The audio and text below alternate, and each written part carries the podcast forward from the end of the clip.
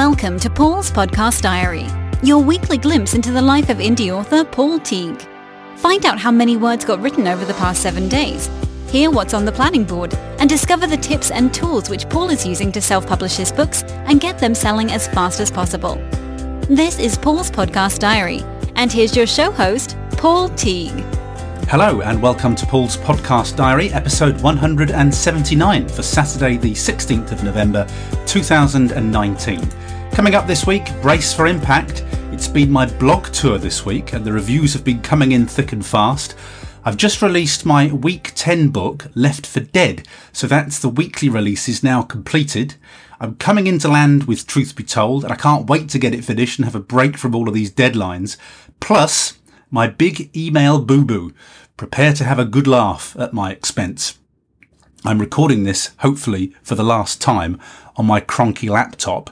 I've been messing around with computers since I last spoke to you, uh, with obviously this lovely trip to Berlin in between and I've given up on my main tower. I, it's beyond my capabilities. Let's put it this way. I, I, think it's beyond my capabilities, but I just simply don't have the time to mess around with it anymore. So what I've done is I've bought myself a new Dell tower. I've got one of these new mini towers. And as I speak to you now, I've got one screen in front of me, which is plugged into my cronky old laptop. The screen to the right of me is plugged into my new Dell tower. And as I've been working today, I've been setting up a computer with my kind of right hand and I've been writing a book with my left hand. Not, not quite like that, but I've been switching between the two because I'm so desperate to have a proper speed, properly set up computer to work with. So thank goodness for that. But I had to bite the bullet. I thought this is taking me so much time. It's disrupting my workflow so much. I'm just going to have to bite the bullet, buy a new tower. And what I've said I will do is um, I'll probably look at the big tower over Christmas, uh, try and figure out what's wrong with it and put it right, and then I will give that to one of my kids. Uh, they can have a free tower, and they'll be able to plug their games in, and they'll be extremely happy with that. But um, as I say, you know, there comes a point when you're working when you just have to cut your losses and say, I have to get some work done. I need to bang this stuff out fast. I cannot be doing it on a cronky old laptop. So that was the decision I took this week. So I've got a new tower. It's nothing fancy. I've just really exchanged like for like, but it's got me up and running again. It will have. And the minute I finish this podcast recording and get it uploaded and processed, I will be finishing off the installation on this computer to be honest with you, it's a lot easier nowadays because you just install Windows 10, which doesn't take any length of time. You connect Dropbox, it brings all your files down. You install Scrivener, Camtasia, a couple of other programs that I use, and you're good to go. So it doesn't take as long as it used to in the old days, installing a brand new computer. So I have managed to get some writing done. I was away in Berlin. When did we go to Berlin? We started travelling on the Saturday and we were back on the Wednesday evening and that was fabulous. Um, still cold over in Berlin, mind you. And incidentally, we caught the tail end. We were there. I hadn't, this was no planning on our part. It was just completely coincidence. We just went, we went, originally, I'll let you into a secret. Originally, I was booked in to go to Vegas for 20 books. And so my uh, wife had cleared this time, and we were both going to go to Vegas. And then when Mark Dawson arranged his event, and it grew bigger and bigger and bigger. I just said to my wife, I was looking at the, the plane flight to Vegas and I just thought, I can't face this. This is hours up in the sky. It just not, I've been, I've been to, I've been to New York before and that's just about right for me. But I just thought when I was looking at how long it took to Vegas, I thought I really don't, I haven't got a great appetite for this. So dare I say it. And when Mark's, Mark's event came along, I thought, right, do you know what? Mark has now created or will create the go-to indie author event in the UK. That's what that event's going to be. It's going to be the go-to event in the UK now, uh, in the way that 20 Books was for the two times that they did it. And I just thought, there's no point me going to Vegas. I might as well be with all the UK contacts that I need in London. It's much more convenient for me. The price is better. I don't have to sit however many hours it is on a plane.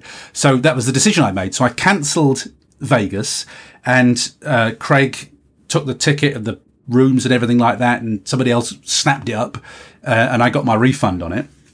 And so we had a week free. And so I said to my wife, well, we've got a week free. Let's see what we can do with it. And uh, that's why we ended up in Berlin. So long story short, we just happened to be there. It was no planning on my part. We happened to be there the day after the 30th anniversary celebrations of the wall coming down. So I don't know whether you saw that lovely, great um, strip they had near, near, near the Brandenburg Gate. Um, you know, all the um, ribbons that were hanging down. Uh, we got to walk along the length of that. Um, it was still there and everything was still there. We were just like a little bit late to the party. So anyhow, that's a by the by. Nothing to do with re- writing. Let's get on to the writing this week. You've got an extra long episode this week, by the way because of course I'm going to give you my 10 week review of my rapid release. So word count this week, I wrote on Thursday on my Cronky laptop, I wrote 5,381 words on Thursday. Today I've just written 5,097 words and those words were teased out because I would write a paragraph, play with the new computer, write a paragraph, play with the new computer. It was just like that. I, I don't like writing with distractions, but I, I kind of needed to get two things done at once. So I, that's what I was doing. Every time I could click a button or get something going on this new computer, I would break off from my writing and get it going. So I, I did get the words done though. I will also be writing on Sunday. That'll be another 5,000 words. Then next week, I'm writing on Thursday and Friday, and that is, truth be told, draft one finished. Now, also, at the same time as you know, I have been editing, first draft editing Morecambe Bay 3, truth be told. So yesterday, uh, I edited chapters 24, 25, 26 of the book I'm writing. Then I edited chapters 27, 28, 29 last night, yesterday evening. And that brought me bang up to date with my writing. So I edited chapters 27, 28, 29 last night. I wrote chapters 30, 31, 32 today. So my writing is only just slightly ahead of my editing now. But what happens now is I got the edited version of Morecambe Bay 2, Circle of Lies back from Julie last night. So what happens now is I'll, I'll finish truth be told. I finished the writing and I won't touch the editing now. I now switch my editing to Morecambe Bay 2, Circle of Lies, which uh, Julie's now gone through, going to work through her corrections and her suggestions. And so this evening, I will be working through chapters one to seven. I say I'm going to be working through chapters one to seven. I haven't had a proper look at the suggestions that Julie's made yet, so I don't know whether it's like a battlefield and there's a load to do, or whether it's it's fairly sort of light edit that I need to do but I, I, hope to be doing chapters one to seven this evening. So I've basically carved it up. It's seven chapters a night, and that will mean that on Thursday, the 21st of November, I should have the second Morecambe Bay trilogy book, Circle of Lies, um, edited. And what's going to happen then? Well, I'll tell you what's going to happen then because what I did with Left for Dead. So Left for Dead is the book that I released on Monday. Left for Dead, just to refresh your memory, is book one of the Morecambe Bay trilogy. And it marks the beginning of my 28 day release cycle. So I'll be releasing Circle of Lies in December, and then Truth Be Told will be released in January. So there's a 28 days between those releases, and the box set will be 28 days after that. So what I did this week is it's my plan with Left for Dead. The moment that Truth Be Told has been released, I'm going to submit that to BookBub. I want to get a BookBub if I can on the Morecambe Bay trilogy before the end of the financial year so I can bank a decent amount of money on it. So a brand new series um, should hopefully uh, be, be good to me. So um, if I can get a BookBub on that by the end of the financial year, that will be fantastic. But that's my aim. But to get it ready for that, I want to get some reviews on it. Now, I've had some reviews this week from the blog tour, which I'll be talking to you about in a moment or two. So that's a great start. But what I decided to do is I emailed my subscribers this week, and I've got a tale to tell about my MailerLite, my MailerLite account this week too. But I emailed my subscribers last night and said Left for Dead has just been released. Um, what I would like to get is some reviews on that book. So if you've enjoyed my books before, if you know you enjoy my thrillers, then please let me know. I will send you a free copy, and I would be grateful if you could leave a review for me by December the 31st. So that's no great timescale for people who like reading. And I did say to people, you know, I know you're not allowed to, you're not allowed to sort of influence these reviews, but I did say, you know, please only ask for it if you know that you like my thrillers. Please don't request one if you hate my books or you're so-so about them. You know, the aim of this is um, to boost my career, not wreck it. So that's how I couch the terms. So what I hope I've got is I had a really good response to it, actually. They're still coming in. So it's about 40 rough count asking to read Left for Dead with the expectation of reading for free and reviewing it by the 31st of December. Now, I've already done pretty well for reviews from the, which is great, from the blog tour. Talk to you about that in a moment. But I want to get some reviews on Left for Dead so that it's ship shape and ready to submit for a BookBub the moment I can from January. So the day, is it the 6th of January? Monday, the 6th of January, when Morecambe Bay 3, Circle though not Circle of Lies, it's truth be told, the minute that that book is released, that's going in for a BookBub. And that'll give me, uh, I could do what? That'll be January the 6th, February the 6th, March the 6th. That gives me three tries at that book to get it in for a BookBub before the end of the financial year. And that is my number one aim now, is to get that book released and is to get that first book in for a BookBub and to get as many reviews in as I can. And obviously they need to be in between four stars and five stars to make it reasonably attractive for BookBub. Hopefully that won't go, you know, go bad on me. And I end up getting like, you know, terrible reviews on it. So it doesn't look ship shape for BookBub. But hopefully, you know, having asked people, so I mean, you know, me having said to people, you know, please only ask for it if you enjoy my books you know, please, please, that should just kind of attract the right kind of reviewers, surely. Anyhow, we'll soon find out, won't we? But uh, I was really pleased with that response. Uh, you know, 40 or so, and they're still coming in, and I haven't done the resend yet. Now, the other reason why that's handy is that when Julie sent me the second book back, Circle of Lies, um, Julie's raised a couple of queries about the ending um, it has a cliffhanger ending, intentionally so on my part. And you know, my experience with cliffhanger endings is that they you get a great read through on them. Um, but because Julie's raised a couple of points on this, and because I've got the time, I will get that book in a you know ship shape for people to read it, to arc read it by next Sunday and I'm expecting to have the fast readers who've got Left for Dead, who who got the link last night. That I'm expecting those fast readers to come back to me fairly quickly and say, "Let me have the next book as soon as it's ready." So if I can send that to maybe ten people just to get an initial read on it, and then to be able to ask them what they think of the ending, whether it's a you know a problem for them or not, then I can just um, take the air basically and um, and and sort of um, you know try to mitigate the concerns that Julie raised with the ending. Um, so I have got enough time to do that, and so I, I, I will do that uh, just to be a little bit more confident of the ending. So, what else have I got to tell you about this week? Well, I was extremely nervous when I was in Berlin on Monday and the first review started to come in on Left for Dead. So that book was released on Monday. It's the first, as I say, of the 28 day rapid releases. It came at the end of my 10 week rapid release strategy. Um, I'm pleased with that story, but it was originally written as a standalone. And so it has, it actually has a proper ending, that book. Normally it would have had a, a, a turning, a cliffhanger ending. And actually what drives you forward to the next book is the, the, uh, what's it called? The preview. I've put a preview section in there and the preview section pulls you forward, hopefully, into the next book by twisting the story in the first book but I had to create the cliffhanger in the preview. Normally the, the cliffhanger would have been actually in the book itself, but because that book was originally written as standalone, kind of that horse has bolted already. So I was ever so nervous uh, on Monday and I had four reviews on the Monday and then three from Tuesday to Friday. And in actual fact, at the time I'm recording this, I'm still waiting for the last review to come in on Friday. Now, what I will do so that you can check this out is I, I will put on the resources page every link, all 15 links to the reviews that I've got from that blog, blog tour this week. Plus I've put the um, Twitter accounts of the people who've reviewed the books. So that was my first blog tour. What did I make of it? First of all, I was just terrified of it. Uh, you know, I'm quite happy releasing books, you know, to, I don't know, this kind of mass of people who I don't know, who may like it or may not like it, but I don't know them.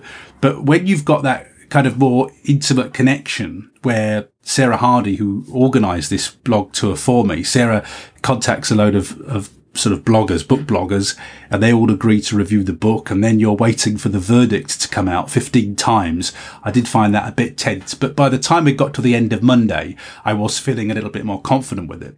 So first thing is, is that if you are in the sort of crime thriller genre, um, let me recommend Sarah Hardy's service. I've done an interview with Sarah already. I'll put that interview on the show notes page to save you hunting for it. But that's when I first really spoke to anybody in any detail about doing these blog tours. And, and Sarah's done it for some time. And I know a, a, local author, a guy called Graham Smith, who is traditionally published. Um, I know that Graham's done blog tours before, and I knew of a couple of other people who'd done them, but it just wasn't, it's not really sort of on the radar of indie authors, is it? You don't really hear indie authors talking about blog tours. So it was, it was on my radar. I talked to Sarah and I thought, mm, yeah, you know, that does sound very interesting to me. And then I didn't do anything about it.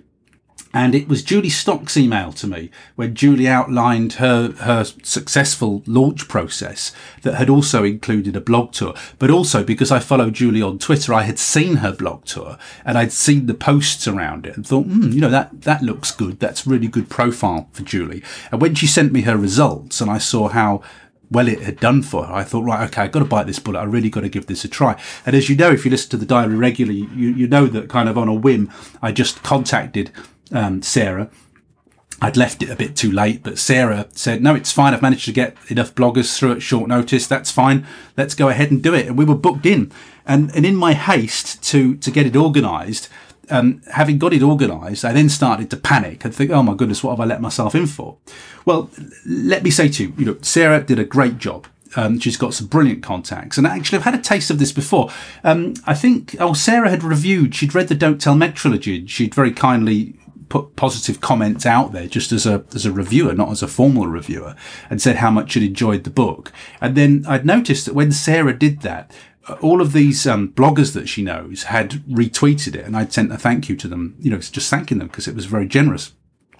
And and and what struck me really about this week of blogging is is how uh, nice, kind, supportive the blog reviewers are. So you're not kind of going into this middle class, you know, grammar wars kind of scenario where everybody's trying to out posh each other um, and, and, and find fault with stuff. The, the, the default position of these reviewers was that they quite clearly enjoy reviewing books. They quite clearly enjoy the genre and they're looking for something positive to say. They're not looking for something negative to say. They're not looking to find fault. They're looking to find things that are right. And that's what I say by, by kind reviewing. You know, it didn't feel like I'd been thrown into a bear pit. Um, you know, you could see, I think there were about two, two of the reviewers you know when you just read in between the lines i thought you know they're they they feel to me like they're take it or leave it. That, you know it was fine but they're take it or leave it. They felt like they they they were okay with the book but um, you know it wasn't the most astonishing thing they'd ever read. And then you've got other uh, bloggers there who who you know quite clearly really enjoyed it. Um, but th- nobody said anything uh, you know negative uh, trolley. Um, it was all done in a lovely, supportive, positive way. And you know what? We need a bit more of that in the world, don't we? We need a bit more of that on social media. We just need a bit more of that in general. And we could certainly could do with a bit of it in British politics at the moment. Just a bit of pleasantness, you know, a bit of kindness and a bit of niceness. So, um, yeah, it was, it felt very supportive. You know, it, it didn't feel like people were out to get me in any way.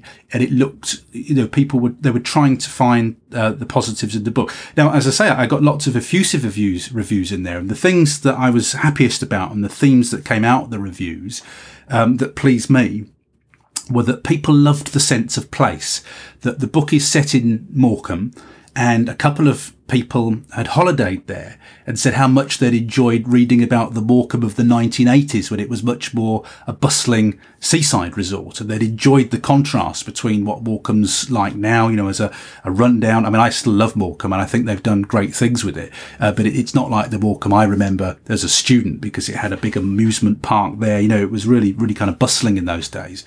But um, you know, they liked the contrast between Morecambe of the eighties and, and and one of the ladies who reviewed it said I used to holiday there. It was lovely reading about the book, and a couple of people had said it's lovely to read about a northern book Isn't that interesting? All my books, uh, pretty well all my books are set in the north. The one that moves to Benidorm for part of the book, that starts in London.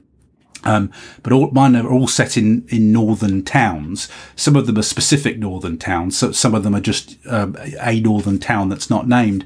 So I, I was pleased about that because I've been quite strategic with this book in that we have a, I've forgotten what it's called now. There's a, a Morecambe crime event that I attended a, a year or so ago, and it, I think it's in its third or fourth year now. And it did strike me that you know if I if I can muster the writing power to write a decent book, crime book about Morecambe, that you know if I'm lucky, I might be able to go and speak on the stage or, you know, get involved at that Morecambe festival because it's quite a nice, easy win for them. And I mean, the book was going to be about Morecambe anyway, but it just struck me as a nice byproduct. You know, that uh, the way that with the secret bunker, I based it in a real life secret bunker. And as a byproduct of that, I was really lucky because the secret bunker stock the books and they support me because it's all about their, their visitor centre. You know, it just helps them in what they do. And so it did strike me. I mean, the book came first, obviously. It was going to be about our time in Morecambe, but it did strike me that this might be a, a nice byproduct, that it's a book entirely set in Morecambe.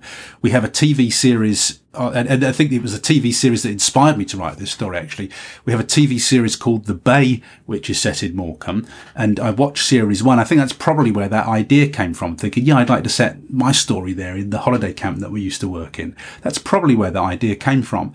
And then they're going to release the next series of The Bay, series two, in May of 2020. So strategically, it's quite a nice little thing for me to be doing to have a book set in Morecambe because people will be looking for The Bay and I can can do the keywords and things like that. So I was really pleased that people got that sense of place and appreciated it. People liked my characters, so they liked the central character. They like Charlotte, who's the central character, and um, these were actually exclusively uh, female bloggers, by the way, there, were no male blog reviewers there. So again, I'm, I'm, I'm pleased about that because although um, you've got male and female characters, really the main voice in this series is a female voice and nobody kind of picked me up on anything crass or stupid or imbecilic, you know, as me writing a, a female as a man. Um, so, so again, I'm pleased about that. Uh, also, what I was really pleased about is they said how much they liked the the minor characters, how well developed the minor characters were and how much they were gunning for the minor characters. again, I'm, I'm, pleased with that because I do pay attention to my minor characters and I really wanted you, this is an ensemble piece, um, with a, quite a small palette of characters. And, um, I wanted you to, to like them all, even though essentially, essentially it becomes Charlotte's point of view story. We do occasionally go to a husband's point of view as well. And actually, in the final book, we get the the baddies, the bad guys' point of view as well, and hopefully um, you get to understand him and his motivations as well. So those were the themes that came out in the reviews, and they also said it was fast and you know non-stop and tense.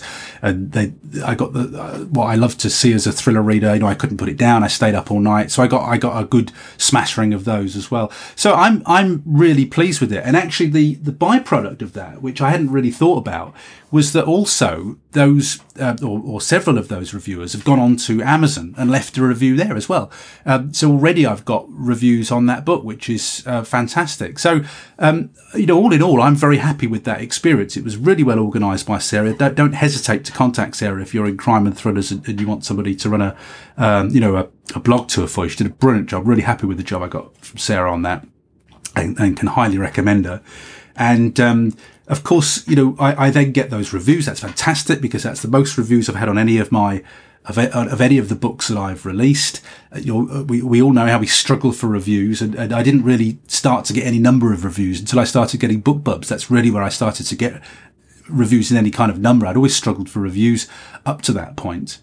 And as you'll hear in the next section that I record, I'm really bad at asking people for reviews and doing this ARC reader thing. I'm just very disorganized with it. So um, the other thing you get with that is that I've now got 15 blog posts, which all have my name in, my social media links. They've got the name of my books in. And of course, that's what I would describe to you as keyword juice. You know, it's great to have uh, links from other websites to your website, particularly if they're relevant and on the same topic. That's good for SEO juice.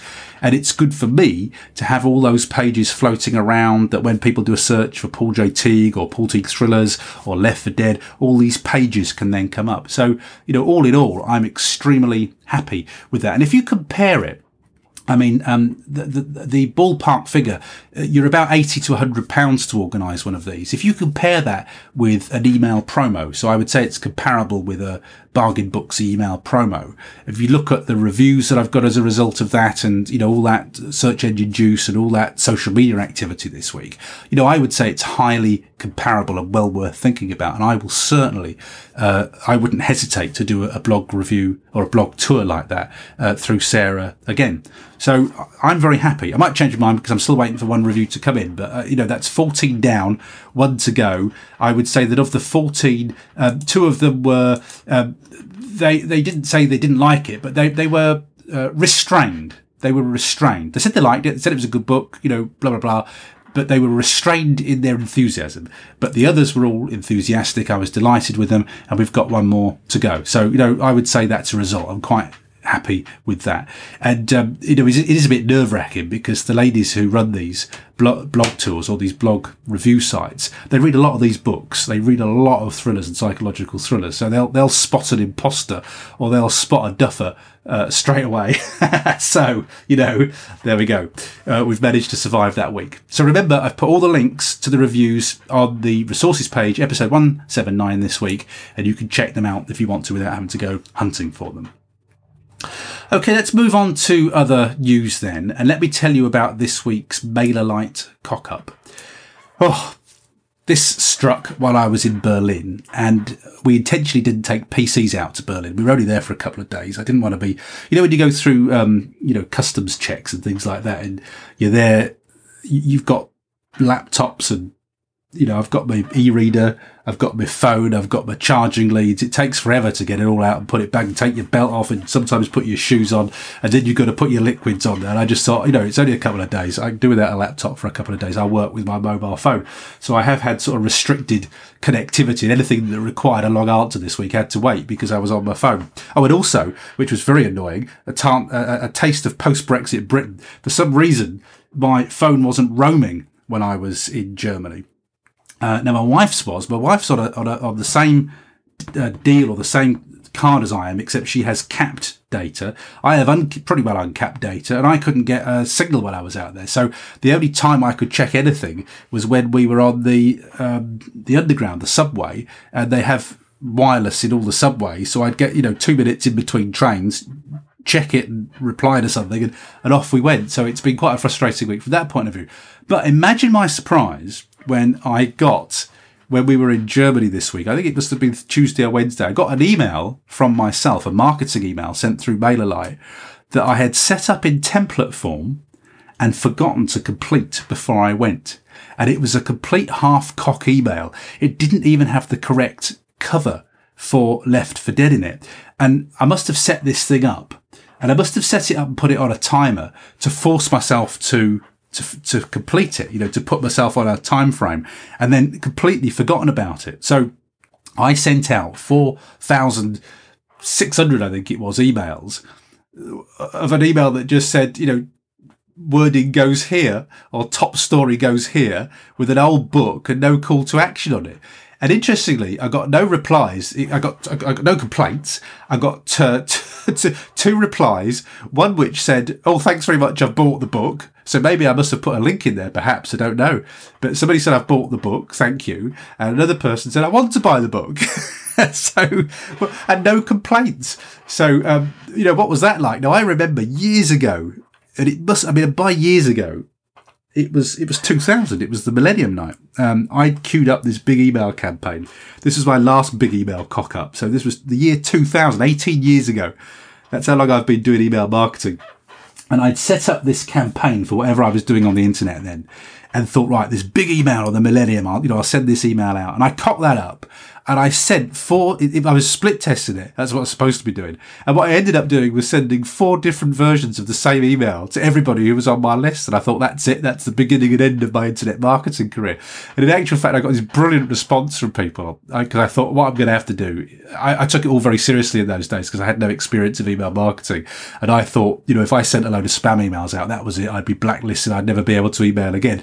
Well, you know, I'm a lot more gung ho and blasé about it these days because I've been email marketing for. I can't believe I'm telling you this, been email marketing for uh, two, that, that's 18 years, isn't it? I can't believe I've been doing it that long. Seems ridiculous. I'll be getting a gold watch soon for services to email marketing. But anyhow, that was one big cock up, and I thought that would be the end of my email marketing career. Believe me, you know, in my career, I've made some big cock ups. I once, I'm the guy who took regional Ceefax offline once. I collapsed all the Ceefax pages onto each other. In fact, I did it on more than one occasion.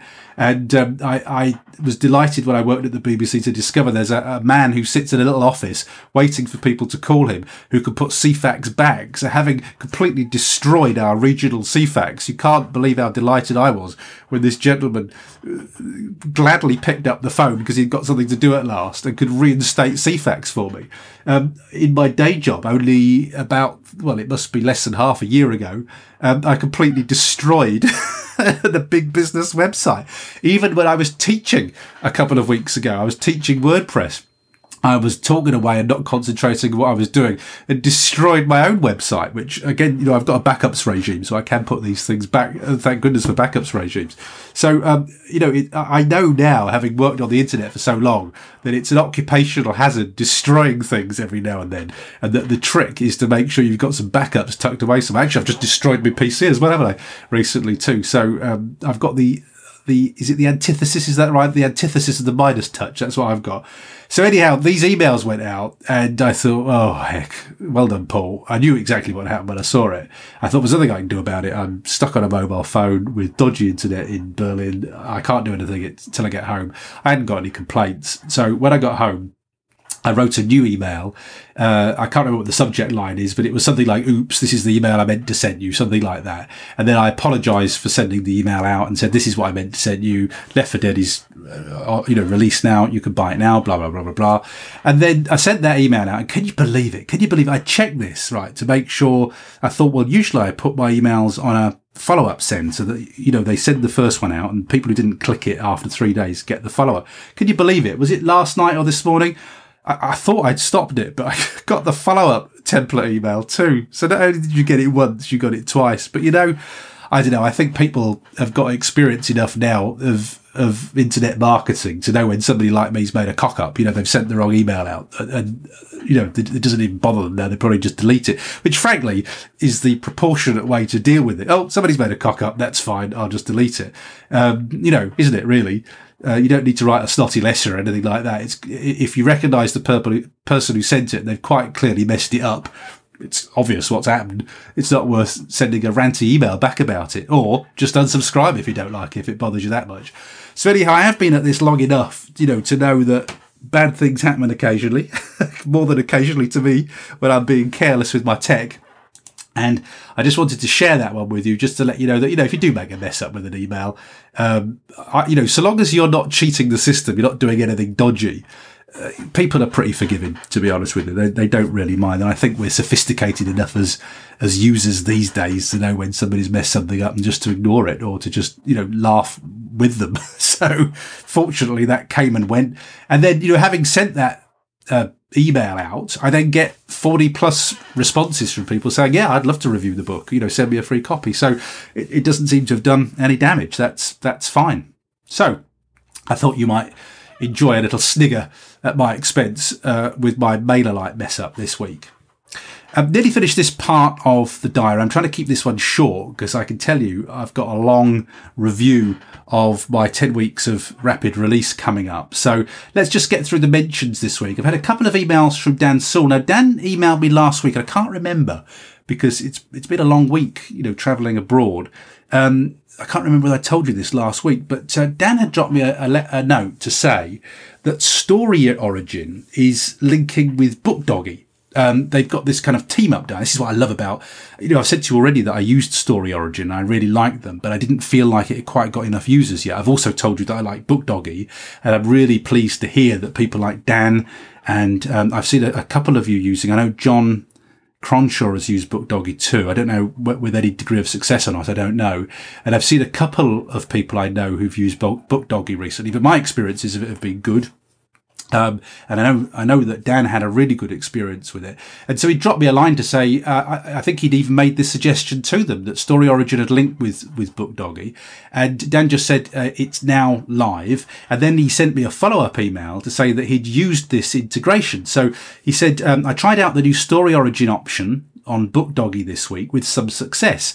At the time of writing, I had 150 downloads of Night Terrors, my reader magnet book for my mailing list. There were 122 downloads yesterday and 27 so far today. So that would work out at 12 cents per email list sign up for the $18 advert. Dan says, I, I really like these breakdowns, uh, Dan. You do all the maths for me. Thank you. I typically get five to 10 sign-ups per day through Story Origin cross promotions, but it looks like there's a bit of a long tail on that, which was the case with the other BookDoggy promotion. So Dan says that Story Origin isn't as well known as BookFunnel, so I expect less click through than the 500 plus I got from a perma-free book on Amazon, Apple, etc. And as it was for an email sign up, I also expected some downturn effect. But Dan says that the bottom line is 12 cents per sign up and download is still a great ROI return on investment. This promotion also pushed my mailing list over the 500 mark for the first time. I know what that feels like, Dan. It's, it's like magic when you pass 25, 100, 500, 1000. It's like magic when your, your list gets past that milestone. So congratulations on that. And Dan says, I started my list in August. BookDoggy has been a big bump and a cost effective one at that. So, you know, that's me and Dan Sewell saying BookDoggy, also Story Origin, like the two of them, you know, and again, I like to, I like to support innovative businesses like that. And they're very dynamic because uh, no sooner had Dan said that, um, I'm sure you, you, said to me, Dan, that you made this suggestion that Story Origin and BookDoggy link. No sooner had he made the sort of introduction that they got it together and the link had been made. And that's lovely dynamics between two services to the advantage of authors. So that's, you know, great news. And I'm pleased to be able to report on that. Uh, also, Dan dropped me a line because I'd asked last week, I said, do you know any writing software that I might be able to use? And um, Dan said that he used Evernote for his last novel. It's a clean writing environment which you can access online. Uh, I use Evernote, Dan. I use it for all my notes. I'm not sure that I'd want to write in it, but um, but I do use it for synchronization of my notes. I drop all sorts of files in there all the time and access them on my phone, PC, laptop, wherever I am. So I, I am a lover of Evernote. Not sure whether I could bring myself without a template to write in it. If I had a template, I might consider it. Um, Dan says, I coach researchers on writing as a job, so I'm always looking for new softwares. And he said a, a software, he's mentioning uh, Smart Edit Writer, which was formerly Atomic Scribbler. That's a great title, as I like Atomic Scribbler best. That's a great title. Smart Edit Writer is very interesting and it's free. Plus, it integrates with Smart Edit editing software, which is very good. LaTeX is an open source software which a lot of researchers use and it automatically formats PDF and print documents, and it could be used with user interfaces like Overleaf. Now, I've never heard of any of these, Dan. Um, never heard of any of these. Now, um, in cutting and pasting this, it has actually put a couple of links that Dan sent me into into shorten links. So as I'm chatting to you, I'm going to have to just cut and paste these because I can't tell you what the links are without a kind of um, you know they're disguised links. They've been shortened links. So uh, I don't know whether I'm going to be able to do this. Can I can I cut and paste this link? True professionalism from Teague once again. I got one more to do, but it's converted these links into something that I can't read on the page. So I um I just need to get a sense for what Dan was um, sending me to. So uh, just talk among yourselves while I do this, if you would, and hopefully my slow. I don't know whether it's going to do it no, there were a couple of other links on there, but a, a combination of being on this cronky computer, desperately slow speeds. Oh, and also I've just disconnected this laptop. That's why it won't work. I've before I started this uh, podcast recording, talk about a crazy system. I've got these two computer. I've got two Frankenstein's monsters of computers in front of me, and the keyboard that's sitting in front of me, which is a Bluetooth Bluetooth keyboard, is currently connected. I just did this before I started. I'm clicking the buttons here and nothing's happening. That's because it's connected to the new PC on my right hand side. So I'm not going to be able to get those links down, but I, will add the softwares that you mentioned to the show notes. That's probably the easiest uh, sort of way of doing this to put you out of everybody's misery. So thank you very much for, for sending me those softwares. I do appreciate that. I also got an email or a note from uh, Kat Bammer. Now, because these came in while I was in Berlin, and you know what? If you, if I was in Facebook, uh, and, and, also Twitter actually, when you use it for messaging, I wish they'd put in a little functionality on there. Just employ me at great expense, Facebook or Twitter, will you? And I'll, I'll, tell you how to put some good user functions in there. But what Facebook needs is, you know, when you get messages from people, it needs a little right click or a little button that says remind me later. That's what it needs. So they don't go into the list where you can just remind you later and it will give you a notification to remind you that you've got this message that you need to deal with. Because the number of messages I get and then subsequently forget about in Facebook is really annoying. And um, so I may, you may have messaged me this week. And if I haven't mentioned you, you've got lost somewhere in my messages. So just remind me and, and, nag me if you sent me a message. But because I was on a mobile phone, I haven't been able to store these efficiently, I'm afraid, this week. But Kat Bammer, um, I think you either sent me an email, or I can't remember how it came in, Kat, but uh, Kat says, Hey, Paul, I listened to your podcast today and I might have a suggestion for you. I'm still in the f- early phases of searching around, but I really like wavemaker.cards. Perhaps give it a look and see, see what you think. And there's even in wavemaker.cards a save the cat outline template. So Kat says, I haven't checked it out fully, but just, you know, thought it looked promising and thought I would pass it on. So thank you very much for sharing all those ideas. What I will do is I'll put all those links on the show notes, seeing as I made a pig's ear of delivering that information to you. And then you can check it out and see if it suits you. And I, I'll have a look at those. Now, I hope in the next hour to have a PC that's fully functional. I will check them out and see if there's something a little bit more suitable that works better in the cloud than Scrivener does, because I really am looking to make a change over the course of the next year.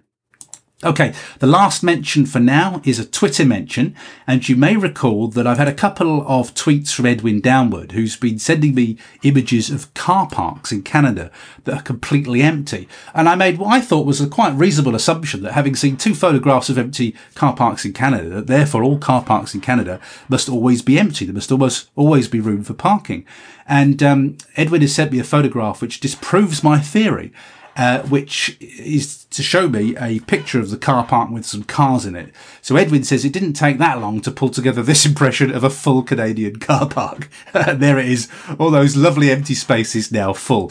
So thanks very much, Edwin, for tweeting that in my direction. Okay, that's it for this week's diary updates. After the interlude music, my version of the Potter's Wheel, we'll move on to the main part of this week's show. You may wish to grab a drink, by the way. It's a long one coming up.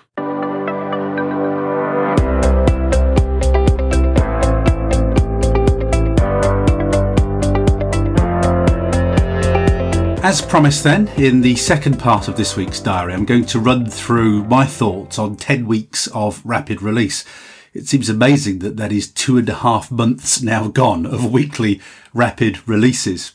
So let's start with the bad news first. I mean, as far as I'm concerned, it's been a complete damp squib. And if you don't live in the UK or know that turn of phrase, it's defined as a situation or event which is much less impressive than expected. So it seems to be the precise phrase to use for this 10 weeks of rapid release, a damp squib.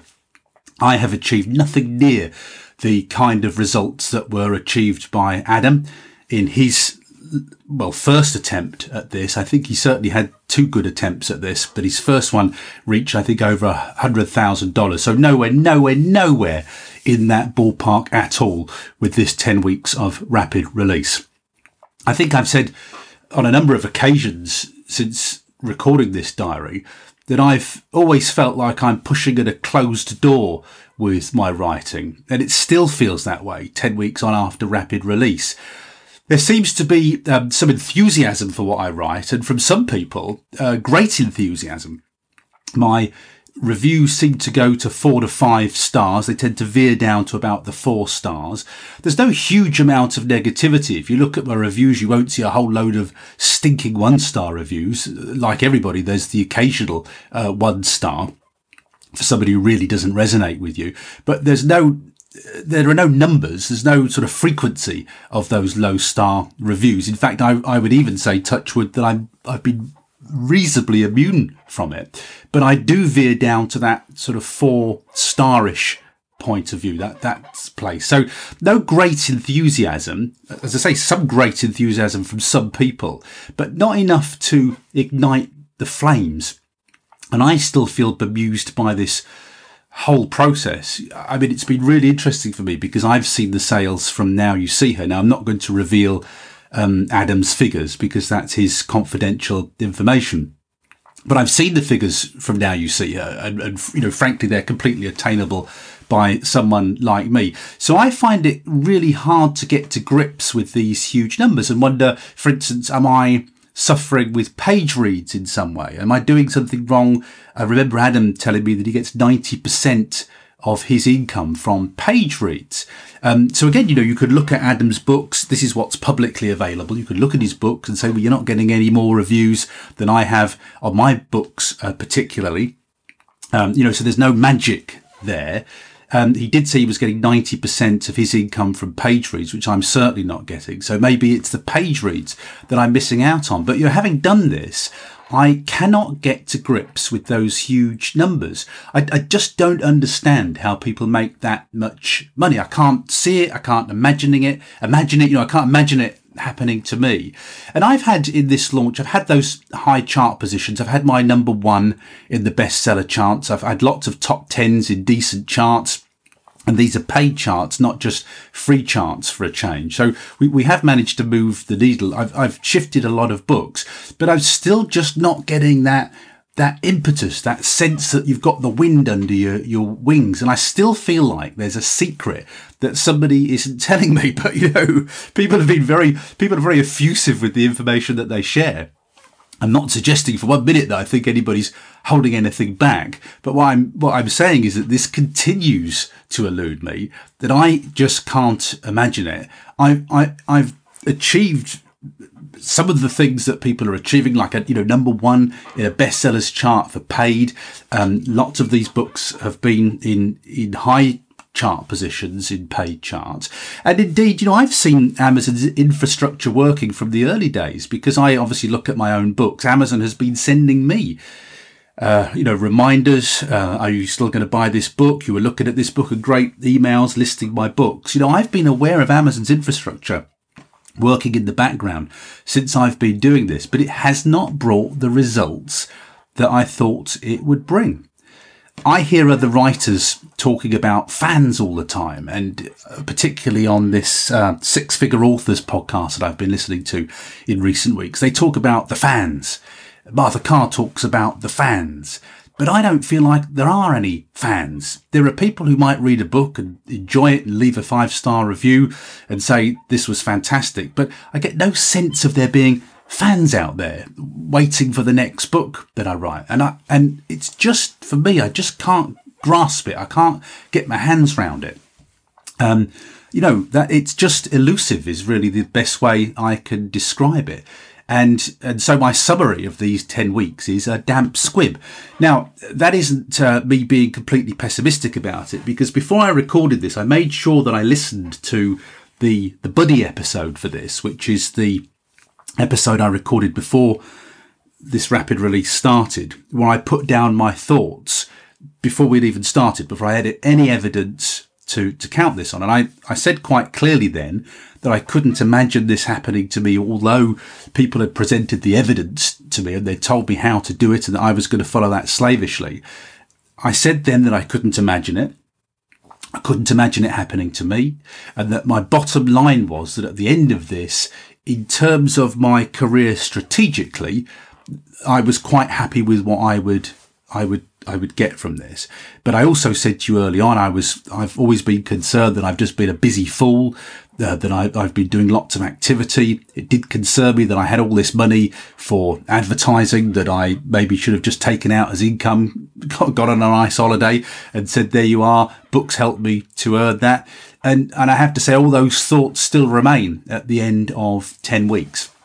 But let me go through what I've learned. Let me go through some of the detail. Let me talk about the pluses and the minuses of this. And I would encourage you to go back to listen and refresh your memory on what I was saying before we did this, and then to listen to this episode where I've got the experience, I've done it, we've gone through the experience and see how those compare. Because it was actually very interesting for me because you know, number one, I said I didn't think that I would achieve those results. I'd be very pleasantly surprised if I did get anywhere near those results. And I have got nowhere near those results.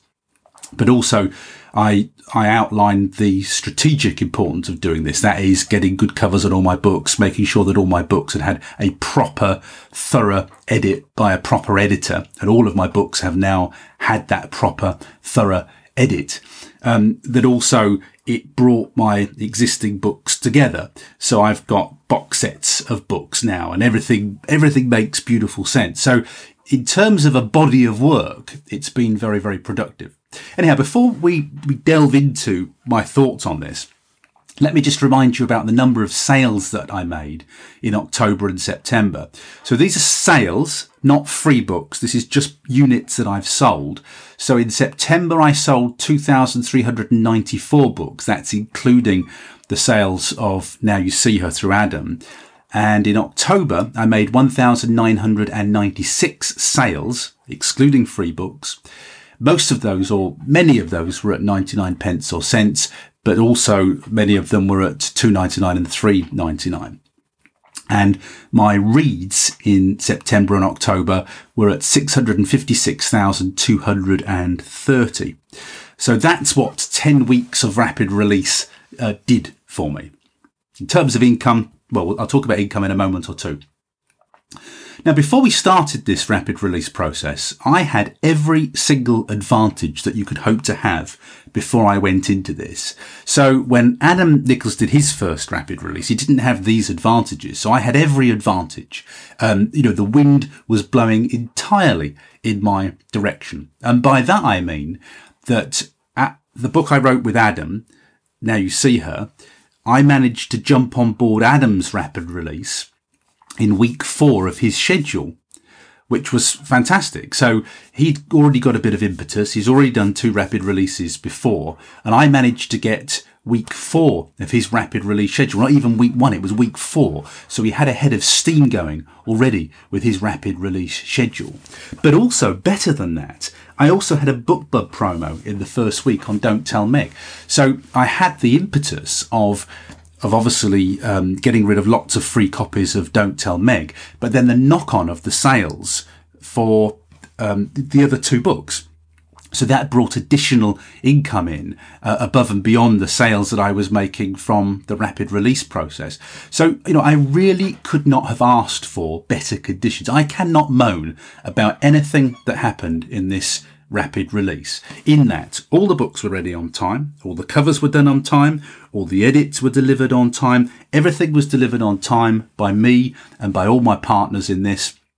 There were no hitches, there were no glitches, there was nothing wrong, everything was absolutely great. There is nothing I can moan about in this rapid release. So, you know, ev- everything was in my favour. Um, I did three things differently from Adam.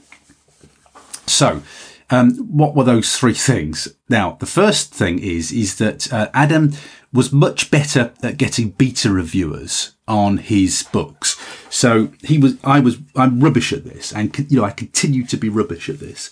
So um, Adam got beta readers on books, and when the book was released, those beta readers were well trained to leave reviews.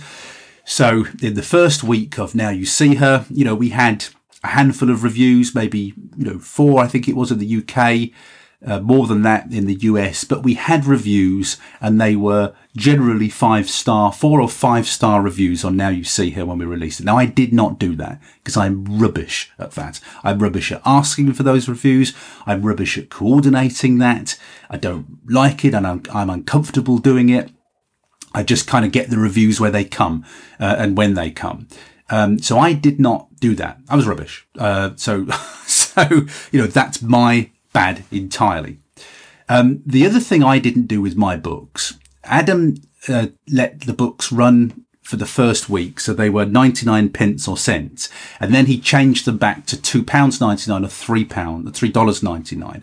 And I didn't do that. I left all my books at 99 pence or cents for pretty well the duration of the launches. I only switched them back to 2.99 and 3.99 last week. So that was another thing that I did different. Now I don't know whether I would have made more money had I left them at 2.99, 3.99, you know, whether I, I took a hit on my income. But I decided, for better or worse, to leave my price at 99 cents and pence for a lot longer. Now, interestingly, I can tell you, recording this a week after changing those prices, you know, I can tell you that my income has stayed the same. Uh, I haven't counted the sales this month, but my income has pretty well stayed the same. I'm not, uh, you know, having put the prices up. So whether I'm making fewer sales or making more income, um, I haven't as you know, I'm rubbish at this stuff. You know, I haven't sat down and done the numbers yet. I haven't had time to sit down and do the numbers yet. But um, you know that that's also interesting. The bottom hasn't dropped out of my world by putting the prices up, but then also it hasn't soared either. The other thing that Adam did is he had a trilogy. Uh, he had a trilogy within that launch sequence. Now I didn't have a trilogy within the launch sequence. I have been effectively, um, you know, I've been launching standalones and box sets. So um, every single book was a standalone, except for Left for Dead, which of course I'm now I'm now releasing these at a 28 day cycle. Uh, so Left for Dead, and then um, the follow up novels uh, are coming at 28 day release cycles. Whereas Adam had a trilogy where he released those episodes one week after the next week after the next week. So again, you know, that was a difference with his launch. I haven't done that. I've decided, well, I have to do it this way because I, I they're, they're, new books. I simply have not got the time to write those books and edit them and release them weekly. I, I realized I couldn't do that. So, you know, that, that's where we are. Those are the differences. So every single advantage that I had, and I tweaked a few things, but I, I can't help feeling that I don't think these are things would have made a, a, major difference. Uh, of all of the things I've said to you there, the one thing that I wish I'd been better at is getting some beta reviews. It would have been nice to have a couple of four or five star reviews on those books, just so that when you look at them, there's a row of nice stars there. And now you see it has done very well um, with the reviews. And again, this is one of the things that even this far on in my indie author career, I re- really still haven't cracked. I'm not consistent with this. So I did get beta readers. I had beta readers on so many lies. I should have emailed them. I, I, I remembered it and I didn't do it. I just forgot there were too many things to do. I should have emailed the beta readers with so many lies. I got lovely uh, beta read feedback from so many lies. And, and I just, you know, I just didn't do it. And I'll, I'll talk to you more about that as we go along. Let me just, I'm on Amazon now and I'm just going to see how many reviews we've got on Now You See Her, which is the book I did with with uh, Adam. So just bear with me while I find this. I should have had this handy, but I'm on my cronky computer. I'm trying to keep as many, many windows closed as I can. Yeah. So in the UK, when you look at Now You See Her, uh, that book has got a row of five stars. It's got well, it's got it's got eight five star reviews now. You see here in the UK. Uh, there are no other review types on there. It's eight five star reviews, and, and, you know I don't usually look at my reviews, so I am preparing for a wince in looking at these. And then when I move to Amazon.com for this book, we've got 22 reviews on that book, and it's the average is 4.7 out of five stars. So we've got um, five, 79% five star reviews. We've got 15% four star reviews. And then we've got a two star review, which represents 7%. And when you click on that two star review, it, it's um, it's a bit weird because there is no review. It looks like somebody's just clicked two stars and they haven't put any kind of feedback there. Um, so it's kind of one of those odd ones, that two star. There's no comment. Um, who, who knows what that is? So it's, it's four to five stars in the US. It's, it's a solid five stars in the UK. So again, you know, I got to tell you that that is the cleanest reviewed book I've ever had. So it's got the most good reviews soonest. But of course, it's probably Adam's audience that have brought that in, not my audience, because I don't have fans as such, or I'm not aware of having inverted commas fans. So, looking at the income that I've made, I you know, obviously I'm, I'm completely disappointed in the income. It's it's much better income, but I'm disappointed in the income. And I just want to, as I've said to you some time ago, you know, I'm not really comfortable sharing these week by week, month by month income figures. So I'll give you ballpark figures rather than specific figures. That's just me being an old git, I'm afraid. You know, it's just, um, my generation didn't share salaries and things like that. And I, I sort of bulk at, at, sharing precise numbers, but I'm happy to give you ballpark numbers and, and you can pretty well work it out. I think from the sales numbers that I've given you, you can pretty well work out what kind of ballpark we're in. But what I decided to do this year is, um, last year I had an author, I had an author breakthrough, a personal breakthrough in that I was earning much more than the average author income. Now I've taken the average author income. There are all sorts of figures going around. But the couple of weeks ago, um, Joanna Penn had Michael Anderle on her podcast, and Michael Anderle in that interview, he quoted the average author income at, at just over five thousand dollars a year, which I was surprised to hear. But that's what he quoted. I'm basing my experience uh, because I hear different figures banded around. I'm basing mine on ten thousand pounds a year. So ten thousand pounds, which is I don't know how many dollars that is, thirteen thousand dollars, fourteen thousand dollars, maybe something like that. Um, so Michael Anderle says five thousand uh, dollars. The number I've taken, which is I can't remember, some some survey I'm sure I read in the Guardian last year that was saying ten thousand pounds as the average author income and, and you may have other numbers, but I'm taking it as £10,000 a year. And I can tell you that I looked at my income. I just wondered how I was doing. I looked at my income from the end of October this year to what was it, the beginning of November last year. So I looked at my income year on year and I am consistently earning uh, not on a tax basis, but on a year on year basis, I am consistently earning well over an average author income from my book. So I've earned comfortably more than that year on year. Now, I didn't think that would be the case, to be honest with you. If you'd have asked me about what my gut feeling was, I'd have said that that wasn't the case, but it is still the case, um, which was a very pleasant surprise to me. So I can still, again, inverted commas, you know, the, the one thing I could uh, boast, I'm using inverted commas for that because it's not a boast, but the, you know, the one achievement that I've got is that I can say that I'm very, very, very comfortably over Michael Anderle's figure and have been probably for some time. But that, that more severe £10,000 figure, I don't know whether it was $10,000 even. So I've put a real, I'm putting a real severe number on that. I'm putting £10,000 on that number and I'm comfortably more than that from my author income. So I, I could at least take that consolation that it wasn't a fluke last year, that this is an ongoing experience that I'm earning that amount of income. Um, and it, and it's comfortably more than that. But I would like to earn a six figure dollars, pounds. I go for dollars. I, mean, I would actually feel like I'd made that achievement in dollars. I would love to, at some point in my writing career, have that six figure in dollars writing experience. I guess that's what I'm I'm, I'm looking to achieve. And you know what it's like. Every time I hit a target, I'm going to make a bigger one. So if I hit it in dollars at any point, then I'm going to be looking to hit it in pounds. And when I hit six figures, once I've exceeded that, I would want to hit seven figures. You know, you know what it's like. We always set a bigger target for ourselves. So I was looking for positives and consolation in this. And that consolation is that now, um, and if you've listened to this diary for any, any length of time, you'll know that for so long I was trying to at least earn on a regular basis what my wife earned part-time term time.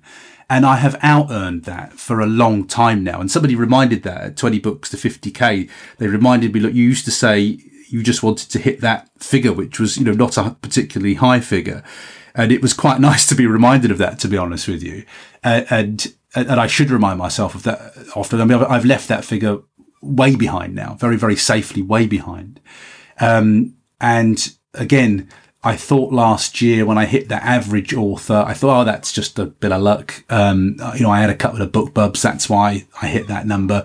But it's good to see that however way I express it to myself by tax year, by, you know, January to December, by what month we're in now to what month we were in last year, that is an ongoing above 10k income. So that feels pretty resilient, that level of income now. Now, I know if you're listening to this, there'll be people listening to this who are way above that. There'll be people who dream of that. Uh, you know, people who are making uh, pennies. You just make just not making anything. Uh, and and I would urge you to listen to these early diaries because you know I was there. I was there for a long time.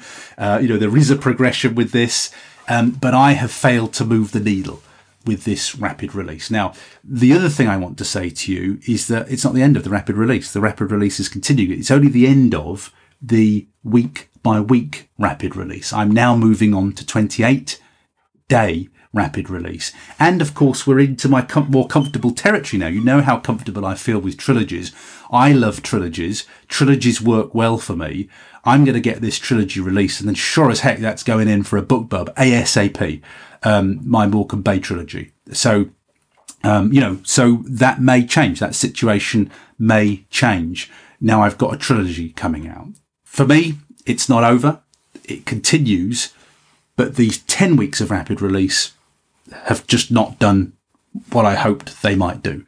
They've completely failed to do what I hoped they might do, but it's not over. Remember, this rapid release is still not over. So I'm going to go through a series of disjointed thoughts that I've been putting on this document since I started the rapid release, just to, to make me remember. And they are a bit disjointed, but hopefully they'll just give you a feel for where I am with this. The first thing I want to say to you is it was too much for me. Uh, it was, you know, it was, it's been too much for me. Um, I, I, bit off more than I could chew. I haven't been able to keep my eye on the ball. I, I said to you at the in the early stages of this that it was like these guys who who have plates on. I don't know what they have them on. They have them on sticks, and they they keep moving them around so the plates balance on the end of a stick, and they keep hundreds of them going. used to see them as kids. You don't see them as much uh, nowadays. But I, you know, I couldn't keep all the plates going. I had to let some plates drop. I haven't had my eye on the ball, and at, at certain pinch points, it's felt pretty intense. Now, having said that, you know also that I have taken weekends away. I recognise that 10 weeks of just doing this without a break, without any sort of sense of relief would have been very intense. So I have had time away.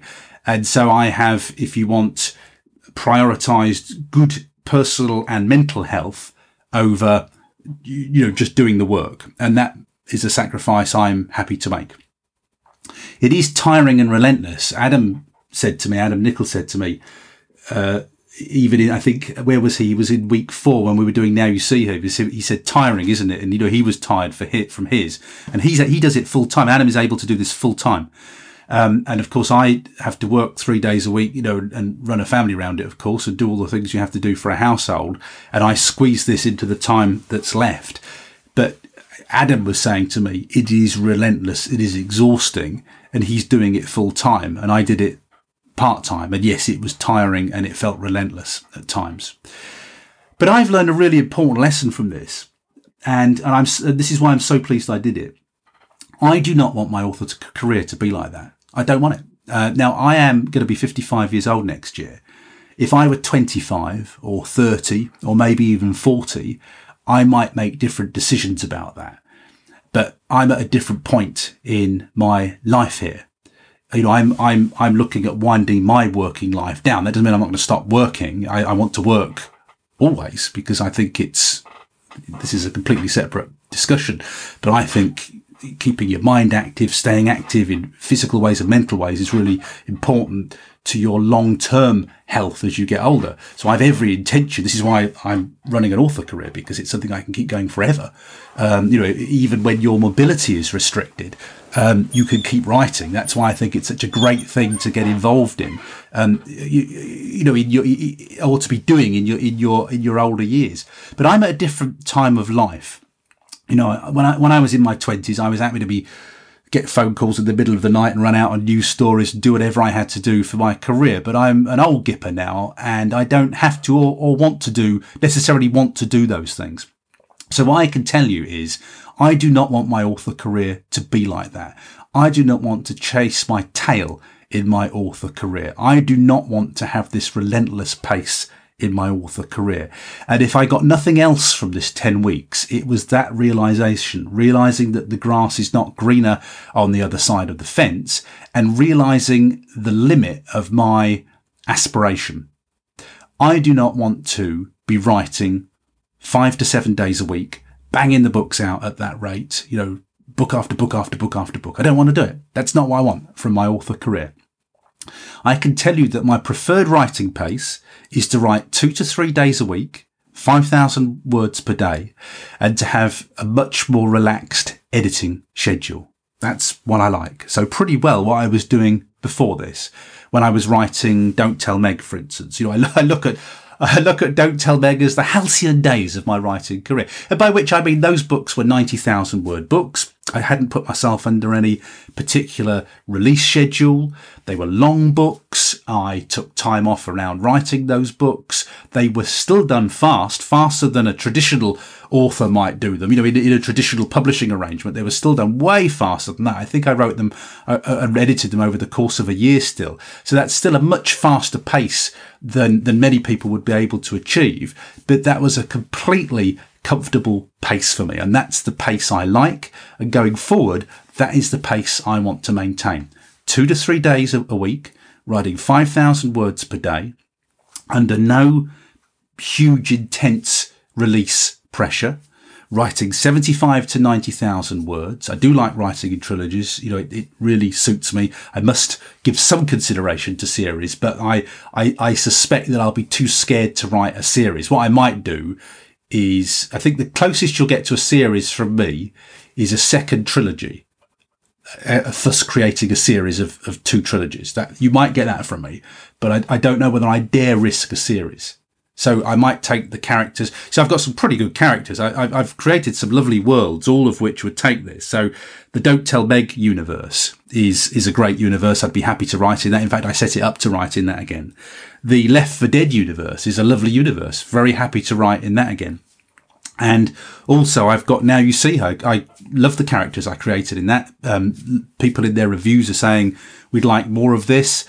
You know that that again I set up as a series, but uh, you know I got lots of decisions to make with that because um, you know I, I made money from that with Adam, but not enough money, not enough money to justify me doing another one. I don't think, much as I'd love to do the characters, and so I, I, I might say to Adam, and I, have got, you know, this is all me thinking randomly, thoughts all over the place. But, you know, yes, I would like to write the characters again in Now You See Her. Yes, I set that book up so I could write another adventure. There are still uh, tensions and things that, that need to happen there. But would I do it as another rapid release? I don't think so. Not unless I was at a loose end. You know, I think I think I would rather write another trilogy, either in sci-fi or in thrillers, than than do that because it made money, but not enough money. So what I might then say to Adam is, well, okay, I'd like to write in this universe again, but I'd like to write it under my own name.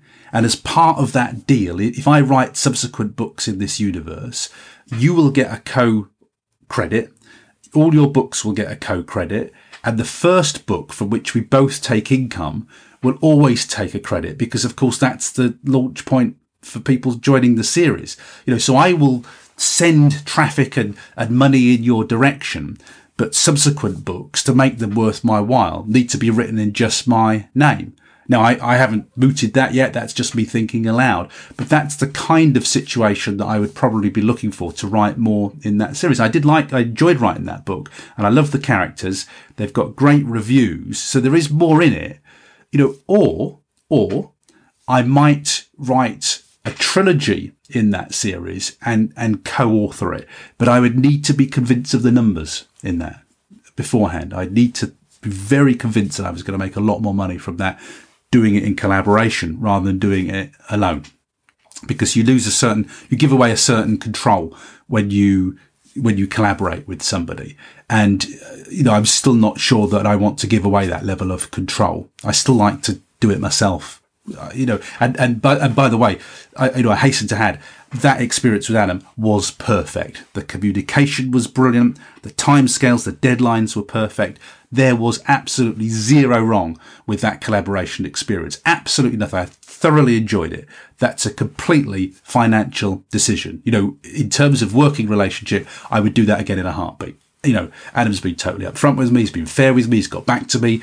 Um, you know, he's he's coached me. He's given me loads of information. Uh, he did he did everything. We did absolutely everything on the time scale we agreed. It's exactly as described. Um, you know, so th- from a personal experience, that was a brilliant collaboration. My judgment is only made on on money, and that's I just want to be really clear about that. You know, it's it's strictly a business stroke financial decision that. So um, I would say to you that it's the editing that I've liked least about this. What's made it feel relentless is not even the writing pace, to be honest with you. Uh, I can I'm happy with the writing pace. I can keep that up. Um, it's the editing pace. It's the having to write and then come to the editing when I'm tired. Um, you know, when you're a bit punch drunk. It, you know, I don't like editing. And really, with editing, I have to give myself the best chance that I've got with the editing. I have to come to it fresh.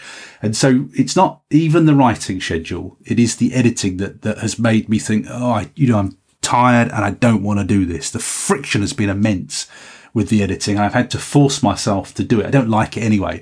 I've had to force myself to do it to keep the, to keep the deadlines, to make sure that all the targets get hit but I haven't enjoyed that. I don't enjoy editing, don't like it. You know, wish I could just hand it off and say, take care of that. And I guess, you know, that's almost the traditional author of me. Now, I know you get revisions back when you do this, but, but, you know, part of me would love to be able to just write the books, be creative, come up with the characters and hand it over to somebody and say, you know, make that great. Just take care of that. You know, I, I don't like doing that bit. Um, you know, you've got, you've got the creative bit, you've got the story, you've got, you've got the pace. Now make that, you know, there's something that's reasonably good make it brilliant for me. That's what I'd really love. And, and you know, that I, that's lazy, but it plays better to my skills, to be honest with you. But I, I, would love that. And if there was that in a collaboration, actually, maybe that's, you know, what I got from the collaboration with Adam. You know, it was great. I, lo- I loved that experience, actually. I, you know, I loved working with Bill and Julie and Adam on that. It felt like a really good sort of team effort, that one. Um, I really enjoyed the experience of working on Now You See Her. And it was written at a rate of knots, that one. But I did enjoy that actual experience. It really felt like we were working um, as, as a team on that book. Um, and it also got a final proof at the end too, didn't it? So there were a lot of people involved in that book, uh, and, I, and, I, and I enjoyed it. And and it's interesting that, that book gets reviewed uh, you know, quite quite so well uh, as well. So you know, I don't know whether there's anything in that. It might just have been that I wrote it in the American style with the American language. Adam's audience and my audience are more in the states. Maybe it just hit the mark better. Maybe it was just written to market better. But I, I enjoyed that experience the most of all the books. I think um, I would have to say. So you know, I know I'm giving you mixed messages here, but I'm trying to give you it. Uh, as it happened, uh, as it occurred to me. But yeah, I don't like the editing. So because I'm old, right, I, I've no intention now. I, I think if there was ever any thought in me that I might like to write five days a week and get up and be at my desk at nine and write 5,000 words. Well, you know, that could still happen. That, that could still happen.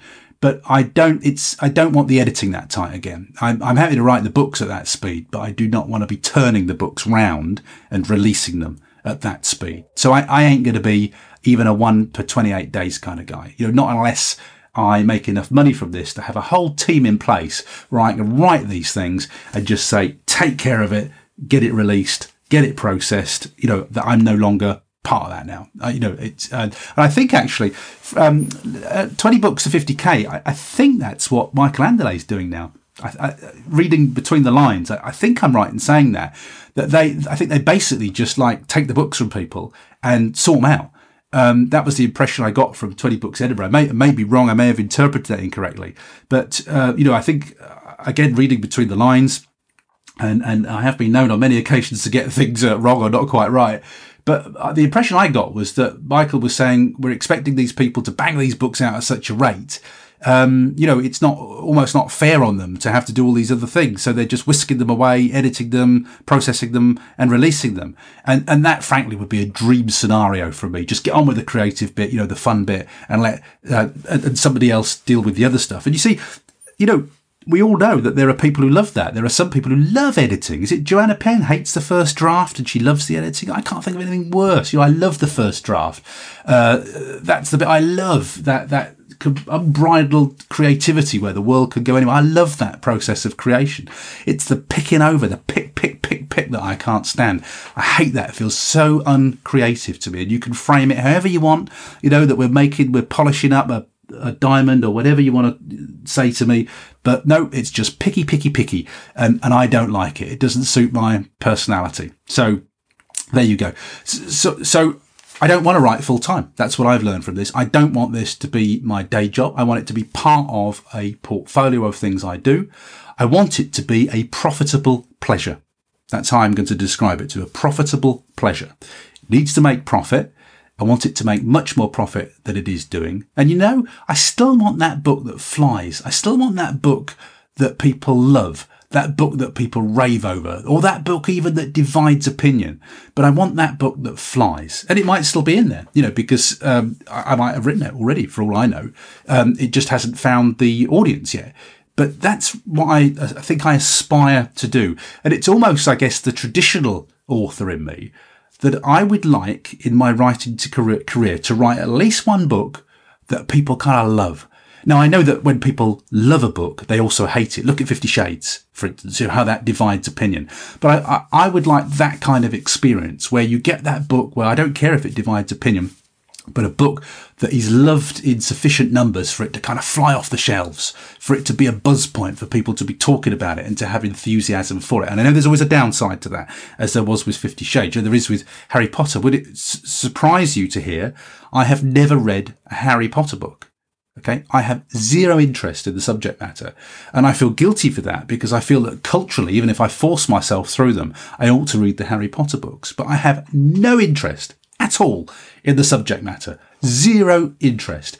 And the other thing that put me off the Harry Potter books is I, I really do not have a lot of time for, uh, child actors from the UK and having caught glimpses of films that haven't been on on my TV but have been on on relatives' TVs and seen the sort of quality of the acting in the early films, it frightened me off. Uh, you know, I, I, just ran a mile when I saw that. I generally prefer, uh, I find American child actors and foreign child actors way better than UK child actors. All of ours seem to have been to stage school and speak like that. And I'm sure it's very nice if you live in a foreign country to hear that, but I don't like it at all don't find our child actors very natural on the whole. So um, the films terrified me. The subject matter is of no interest to me whatsoever. There's just nothing there. I'm sorry, it's just like a big blank face when you when you talk to me about Harry, Harry Potter. Whereas, whereas I recognise the phenomenon. That isn't me saying that I think they're no good. It's just saying I'm just not interested enough to read them. Um, and um, it is a phenomenon. And hopefully you know from listening to this diary that I've every respect for any author, whether they write in a genre I like or not, who has a massive breakthrough. So I wouldn't never poo poo at Fifty Shades because, um, again, I haven't read Fifty Shades, haven't seen the films for Fifty Shades. That is a phenomenon. However you look at it, that is a huge, huge success as an author. As the Harry Potter books, you know, they've done what we all want to do. So it's no reflect, reflection on the authors or the books. It's just a reflection on what I like to read. Um, and, and it's not what I like to read. I haven't read the Jack Reacher books either. It just doesn't interest me. It's just not what I like. I like, I know what I like and it's not that. And I've tried to read Jack Reacher books and they just don't appeal to me. You know, this kind of macho kind of hero, it's just not my thing. Um, so I haven't read those either. Now I know, and I know I feel guilty about it because I ought to have done because they're a phenomenon. I ought to have read them just from an academic point of view. I know I'm guilty and maybe one of these days I will, but the amount of friction there to get me to read them is huge, even more than it is for editing. So, you know, that's just my bad, I'm afraid. And I know you'll be horrified to hear me say that I haven't read those books. So yeah, it's been a brilliant reality check for me. It's helped me to decide where I want to be here. You know, what do I want to be? Where do I want to be? Well, I can tell you, I do not want to be one of these authors who's banging them out, banging them out, banging them out, because you know I am an old gipper. If I was at 25, maybe yes, but not not at my stage in life. I don't want to be doing that. Um, I'm very very happy to produce three to four books a year, writing two to three days a week. And you know, the luxury in life for me, my luxury is in having time to say, oh no, I'm not going to write today. I'm going to meet a friend in town. I won't write today. I'll, I'll write tomorrow. Um, and, and, as you know, even when I'm doing that, I still get the words done. I still write pretty relentlessly. I can still comfortably write three to four books a year, but that is my comfortable level, three to four books a year. And that's how I want to write going forward. It just becomes a sweatshop to me. I might as well be flipping burgers at McDonald's if it's like, you know, write out, write, publish, write, publish, write, publish. Um, and I do believe in write, publish, repeat. I do believe in that, but actually my pace is going to be a little bit slower than five days, five to seven days a week. I just, just don't want that. Um, that might change, you know, if, if, if, if I collaborated or if I ended up, you know, say I collaborated with, um, Michael Anderle, for instance, you know, say, say I had a space opera and I, I, I, did that with Michael Anderle. Yeah, I'd do the work. Of course I would, because I would have every confidence that his vehicle could deliver the sales to make it worthwhile and notice, by the way, I mentioned the fact that I don't have to get too bogged down with the editing. So yeah, if I could write, bang the books out at a rate of knots and um, not have to get as involved with the editing and the processing that I've had to do, yeah, I'd do that. I'd consider that. Uh, but it's the writing that I enjoy, not the processing. I need to give myself more time for the processing, really, less so for the for the writing. So I'd also say to you that 75 words is a great writing length. So uh, I can tell you now that my length of book will be 75,000 to 90,000 words. 75,000 words to me seems to be the sweet spot for speed of production and, and having a substantial book. Feels substantial enough to me. I wrote a lot of my standalones at 50,000 words. Um, readers don't seem to mind 50,000. They quite like a short book, it seems, from time to time. No one's ever said to me it's too short. But um, 50,000 words for me in terms of developing a story is quite tight. Um, but having said that, you know, I'm very pleased with my book two years after. Uh, I, I, rattled that one out. I'll talk to you a little bit more about that in a moment or two, that particular story. But that book was rattled out in no time. Uh, it, it's a good story, has a good beginning, middle, and an end. It doesn't feel like it cheats you. Um, it's a nice, fast read. So, yeah, I, you know, I don't think I'll write at 50,000 words again. I think that's it now. Now I've, if you remember, I had, I've written six 50,000 worders now, those standalone thrillers. And I needed to write two years after just to close the circle. So I got two box sets out of those standalones. But I don't think I'll be writing uh, at 50,000 words again. I think I'll be writing at 75,000 words or 90,000. Those are the, those are the lengths that I like to, to do. That's what I like to do. And I can tell you that the other thing about 75,000 words is it caps your editing costs as well. You know, so if, so really for every extra 5,000 words that you're doing, you're paying a substantial amount more for your editing. And I can turn that around in a 14 day writing cycle. So within in 14 days, and I can very comfortably fit 14 days within a quarter, which is why I'm saying I can write three to four books a year. I, I can very easily fit 14 writing days into every quarter. Uh, that's a very comfortable writing speed for me. That's a 75k book. That's a good writing length. It's a good cost of editing as well, uh, because you have to look at all these numbers. You know, you have to say, well, I, you know, if I have to earn more money for edits, then I have to sell more books. Whereas to me, it's like the sliders on a mixing desk. You need to get them in the perfect configuration. And I would say that 75 words 5,000 words is the perfect config for length of book for readers and price of book for processing, speed of book for writing, speed of book for editing. It's the ideal combination for me. So I will go for 75,000 words or 90,000 words. That's, I'm now declaring that as my preferred book writing length. So what now? Well, I intend to take income from those 23 books. I got 23 books out now and I'm, I'm intending now to take income from them um, for the next year. Uh, you know, because um, my my aim is I'm going to continue writing. I am going to continue writing. I'm not quite sure what yet. I don't quite know what I'm going to write next. I'll probably talk to you about that a little bit more next week. But I got 23 books now. I got seven sci-fis. I got uh, how many box sets? One, two. Sorry. Oh, I got lots of box sets. Is it six box sets? Six box sets, four trilogies, um, lots of standalones that I could use in all sorts of different ways. You know, I have got a lot of units that are good for selling now. So, uh, my existing projects are, have all been brought together. Everything works now, uh, beautifully. There are no loose ends. There are no straggly bits left. So those 23 books now, my aim for the next year is to take that catalogue and make money from it and to draw money out of my author business, to draw money out and to say that paid for a holiday, that paid for this, to start taking money out of that now. So no longer bootstrapping, no longer saying that I earn the money to pay for the edits, to pay for the covers, and that's pretty well it. But you know, I've always taken a little bit of money out, but but I want to start taking money out for tangible things now. To say that that holiday was paid for by books, this holiday was paid for by books. That's what I want to do. I'd like it to fuel travel. Actually, actually saying that aloud. I think really I'd like it to fuel travel. I get such immense value from travel. Oh, sorry, immense. Um, I love travel. I, I, I, you know, that is my happy spot when I'm in a different country in a sunny country, usually, you know, one that's warmer than the UK, um, that's my sweet spot. That's when I that's when I love life the most. So you get that rush of life. That's where I get it when I'm abroad and when I'm traveling. So if my writing can fuel that for me, that feels like a pretty nice spot to be in. And that's what I'm going to be aiming at with those 23 books over the next year. I'm not, so, so it'll be still used for boot, bootstrapping because I'm earning what I'm earning now on a Touchwood regular basis. That is enough to bootstrap books at a slower pace, edits and covers to get good covers on them and proper edits. It's a good pace for that. So I'm not constantly paying for this as, as intensely as I have been doing over the past couple of months.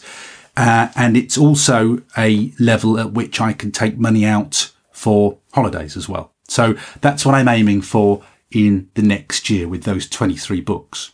But I can't tell you just yet what I'm going to write next. I'm still waiting for the books that I wrote for John and James to be released. Still no date on that. I'll, again, I'll, I'll fill you in more about that and what, what the delays are with that um, when the books are released, and we can talk about those. Um, but I still need to see, you know, to make a proper judgment on this, I need to see what level of income they bring in as well. So I've got to keep my powder entirely dry on those books. But obviously those are three books that are written and, you know, there's no more expenditure on my part. I just need to see what income they're going to bring in when they're released. So I've got to keep my powder dry on that. And we'll talk more about that, you know, when they get released at the point at which I can talk about those. But I, um, so I've, I've effectively got my 20 books. If you take those books out the equation. I've got my 20 books now. And now I want to focus with those 20 books on the 50k bit. I want to look at the numbers that Michael Anderle says that, you know, with each book, you should be earning this per day. And I'm going to focus on it on a small scale. I'm going to look at it and look at how I can, for each book in my series, make the money that Michael Anderle says to take you to 50k a year. And again, I'll talk to you more about that in a moment or two when I talk about advertising. So we're going to move away from just bootstrapping to specifically taking income out that pays for tangible things, notably travel. Okay, so another few things I need to talk to you about. Um, when you do rapid release, you constantly get emails from Amazon nagging you to get your books ready. Constantly. So you, you get, I get several emails every week saying this book's released on such and such a date. You need to get your book done. Have you done it? Have you done it? Have you done it? so, uh, you know, often I haven't. And if I haven't, it's just constantly nagging you and reminding you that you've got to get this work done. So it's worth just mentioning that as well. Um, you will get lots of nag, nag, nag, nag, nag files from Amazon constantly. And that's just all part of the course. They're just GGing you up to get your final files ready in time. But you never forget those deadlines. You always know that there's a deadline looming and just to repeat this, if you haven't done it before, if you put a book on pre-release, you have to have it ready four days bef- ahead of the release date so that Amazon has time to check your file. I would say that a big mistake I made, and this is just me, this is just the way I'm wired. For cash flow purposes, I should have put all my ads on a credit card and I didn't. I paid it with cash. And that's just because I don't like credit cards and uh, I'm very bad with credit cards. Whenever I have anything on a credit card, I have it paid off as soon, you know, I have it paid off and I don't like putting money on credit cards. And that's stupid. That was stupid, stupid, stupid. I shouldn't have done that. I, should have just let it run on a credit card and paid it when the Amazon cash came in. I should have listened to what uh, people like Adam Croft said when he said I couldn't spend it fast enough on credit cards. I knew I had it coming in, um, you know, and, and I just was rolling it up on, on any credit I could get. And I should have listened to that and I should have learned from it. I should have taken the lesson. So the reason I did that is that I've left myself short of cash now. You know, I've paid everything in cash and of course, I've got earnings coming in, but they're not coming in now. I have to wait three months for my earnings to come in. And now I've squeezed myself. It's silly, silly, silly, silly, silly. I should not have done that. I should have put all my expenditure on a credit card and I should have paid it off. You know, I should have kept cash rich so I can pay editors and, and, and, uh, you know, but mainly editors. I should have stayed cash rich to pay Julie and uh, also Helen, who's done an edit for me as well. I should have paid my editors, kept the money to pay the editors, and kept the money back on credit card to pay for the ads. I didn't do that, and I should have done. Should have done that. So there you go. Um, that's just a lesson learned. And, and my ad expenditure has been extreme. I hadn't really quite anticipated how much spend spending I would do on all these ads. It has been relentless and, and constant. But my advice to you is if you ever do it this intensively, um, you know, do it full time. If you're full time, that then it's fine. you've got enough time to do it. Don't do it part time. Do it 28 days if you're part time because you've no time to think if it's every day and also put all your ads expenditure on a credit card and settle it when your money comes in three months later from Amazon. But this is just me. It's a hard habit to break. I don't like running stuff up on credit cards, even though I know the money's coming in. It's just a business transaction, but that was a very poor decision on my part. that's, that's what I should have done. I should have kept cash rich and not paid off my credit card as, as the bills came in. Um, I had lots and lots of 99 pence and cent sales. I probably should have put the price up earlier, but I didn't. Who knows whether that was right or wrong.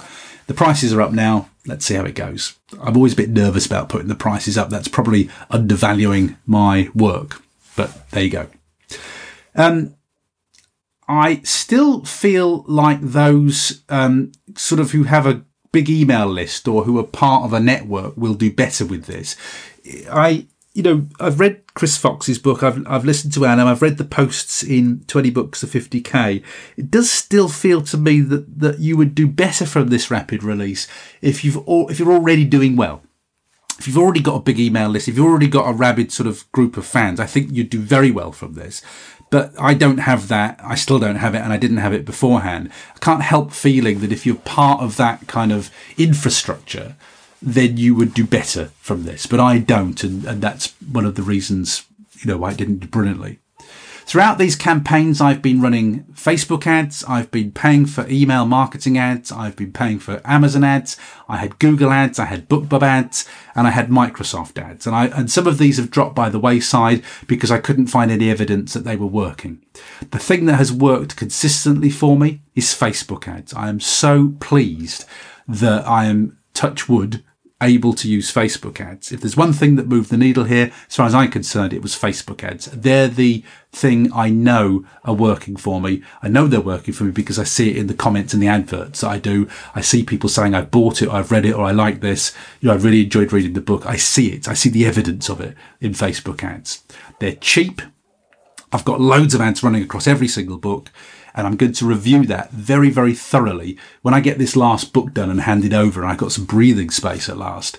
Uh, this is why I say I think rapid release is best done when you've just got more time, when, you, when you're full time. Do it when you're full time and you can dedicate all your time to it.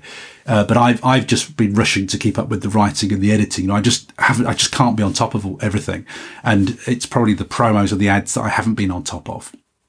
But um, you know, I need to look at my Facebook ads. I need to see at which ads, which audiences are working. But if there's one thing that really feels like it's worked above everything else, it's Facebook ads. They've been cheap. They've delivered a load of traffic and I see tangible evidence every day that Facebook is selling books for me. Now I haven't done the numbers. I haven't crunched the numbers yet, um, you know, about read through and things like that. But that's what I need to do in between when I hand over that last book for editing and, you know, Christmas and into New Year. I need to look at these numbers and see what was working.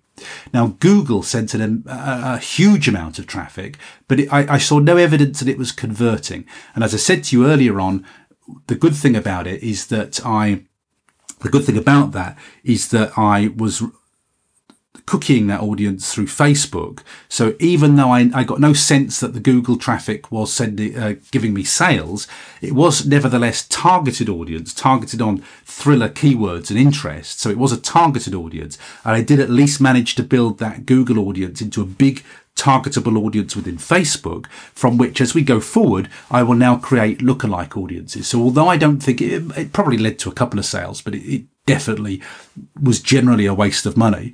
Um, you know, I, I, know that because I could look at the tracking links that I used in, in, in, Genius Link. It did send a lot of traffic to the page, and I'm so pleased that I took retargeting traffic off that page for Facebook because I think that's going to probably be the value of that audience. It's going to be an audience that I built off Facebook that I can use to target traffic, I am using to target traffic, and that I could build lookalike audiences from. So that feels like it had a, it, it wasn't immediately a good thing to do, but in the long term, it worked out well for me.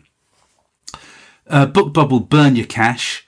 Um, I, I, have a couple of audiences that work well in BookBub. You know, I, I, get some good click rates on there for thrillers. I probably will go back to it again, but it burns your cash. It just makes my eyes water at how fast the cash burns.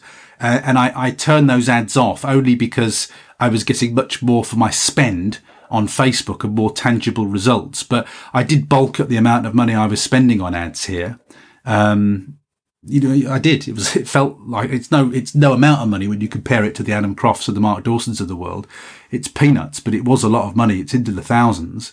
And yeah, it just made my eyes water at how fast BookBub will spend your money. I, I, got, I got a good click rate from it. Um, I've got a couple of audiences there, a couple of authors I'm targeting that give me a good, re- good return on clicks, but didn't seem to move the needle that much in terms of sales. Uh, Microsoft audiences again didn't really move the needle in terms of sales. I had No evidence really that it was doing anything. It was finding an audience, but I find Microsoft very hard to use compared with Google. It was not intuitive to use. Um, again, I'll probably come back and have another look at it when I've got more time. And as for the email promo sites, I got to tell you, I haven't got a clue. I mean, as far as I'm concerned, they were just tra- uh, sending traffic at, at, at my Amazon pages from different sources. I cannot tell you whether they made one bit of difference or not. I mean, they, I must have made some sales from them, but they were coming, all, all, all, the traffic was coming too thick and fast for me to track it. I'm too scaredy cat to use these Amazon affiliate links because I do not want to be banned by Amazon. Um, you know, you always see the warnings. Yes, you can track your links, but no, you know, you've got to go in contravention of Amazon's affiliate rules. And because I've had my fingers burned with Facebook, I am sticking to the rules. I'm not risking anything which might jeopardize any of my accounts. So I'm just blind with it, unfortunately. You know, I don't know what, what my spend is doing. I can't track it. Uh, I know I'm making sales, but I can't tell you from where. I mean, that's unforgivable, really, in marketing terms. But I just needed to send a lot of traffic at this, and that's what I did for ten weeks. I've sent a load of traffic at it, and um, I can't tell you which of the email sites worked and which of them didn't. Now, as we move, now we're out of this intense period. I'm going to continue to market and promote the books, but I'll do it in a slightly more intelligent, a slightly more measured way now, uh, where I can track those results. So that's all stuff as we head forward. Uh, that's part of the kind of review that I'm going to inevitably need to do. I have to also have to say to you that I, I feel that I've always got better results from those email promo sites. I've always had great results when I'm giving away books for free never really felt like I've had good results giving away books at 99 pence or 99 cents. It still makes me nervous of doing it on BookBub. I think I will bite the bullet at some point and give away one of my, uh, do one of my book sets, my box sets for 99 pence or cents. I might even bundle um, six books together, my six standalones. I might bundle six of them together and do a 99 pence or cents promo um, on BookBub so that it's such a massive deal that it just must sell and make my money back and maybe even make me a bit more profit and use it to send people into the two trilogies. Use it entirely for that and just really heavily promote within the box set. So I, I might do that at some point as well. We'll see. So, you know, again, I'm very pleased that every book I've written now has a proper edit. It's got a proper high quality cover on it. You know, my books look fab when you look at them on Amazon. Um, I've had to work at great speed, and I do feel like I would like to go through the books another time. I think this is something I'll do over the new year or in the new year. That I'll just buy my own book and I'll put it on my Kindle Paperwhite. I did find this of immense value actually when I was reading Left for Dead, and I'll just read it as a reader does. I found it much easier to read on my Paperwhite and to just highlight anything that I spotted, you know, words that I thought I could do better. Um, just as my last personal read, I just found that of, of great value you know, there's nothing wrong with the books. It was just that I found that of, of personal value. It, I found it easier.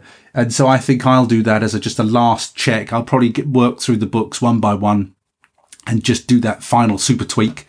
Um, but I'll do that at my leisure. It won't be under any great duress or stress or time scale because, you know, the books are fine. They're out there. They're released.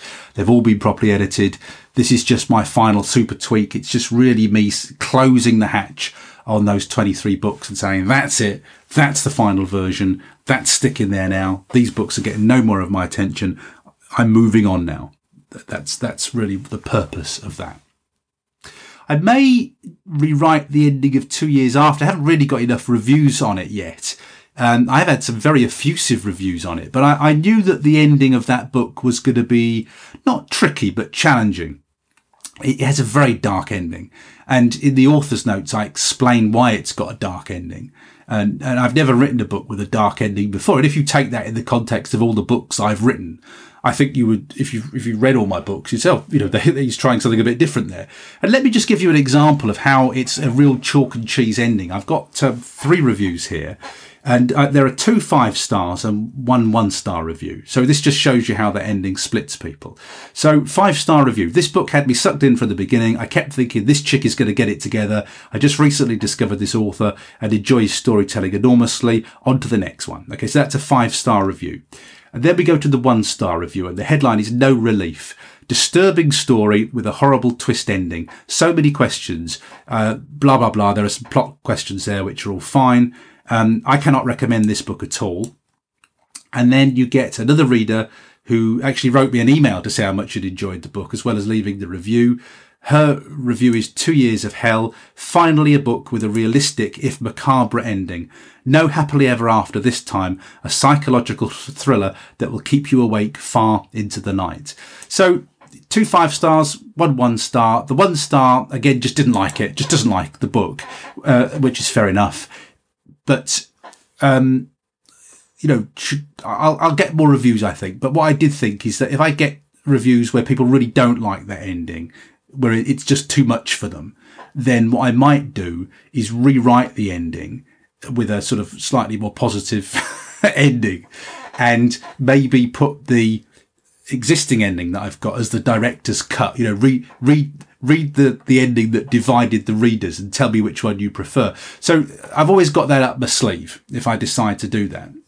Also, this one star review actually made some comments, which also I would quite like to I might address them actually because they're very they're hypercritical and this this reader there's no name for the reader but this reader obviously didn't like the book but when you look at the reviews think you know yeah maybe i need to just revisit that and have a little think about that you know maybe i could just improve that in the writing i mean i think i did cover a few things that she mentioned. So she says, why, um, why not show the police the images and threats she's been getting? I mean, I, I would argue that I've, I've countered that in the story. She does, she, I, I think I have countered that, but I'd like to review that based on the comment. Um, this reviewer also says, why ask the demon teenager to babysit her precious child? I think I do tackle that one too. I do say why she has to do that, why she has to let it go.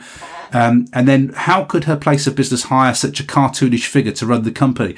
Uh, that's a criticism which I semi take on board, which makes me think that I might want to review that.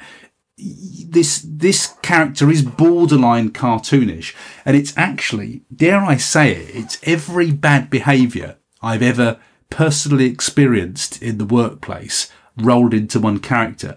So it is based on truth, but because it is based on truth, you could say that's a cartoonish character. So again, I, you know, this one star feedback, it's harsh, but I would quite like to review that. At least, you know, at least it's not, oh, this book was rubbish. At least it's saying things that I could look at and review.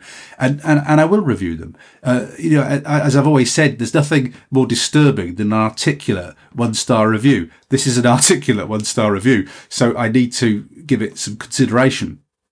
And then the other um, point that this reader makes is why didn't the main character's father move in and share expenses and lessen the financial burdens for them both? Now, again, I've have tackled that a little bit, but again, maybe need to just tackle it a little bit more. I think I have mentioned all of these things and mitigated all of these things, but maybe not enough. And the other thing is that I would say to that review is it's a story.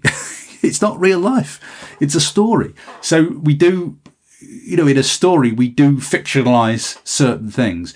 But um, as I say, it's an articulate one star review. It's not just a, ooh, this was rubbish, which I would just discount. So I, I think in fairness to the book and in fairness to getting the best book possible, we'll just leave it. You know, it's no rush for me. I'm not going to rush because I've also had two effusive five star reviews on it.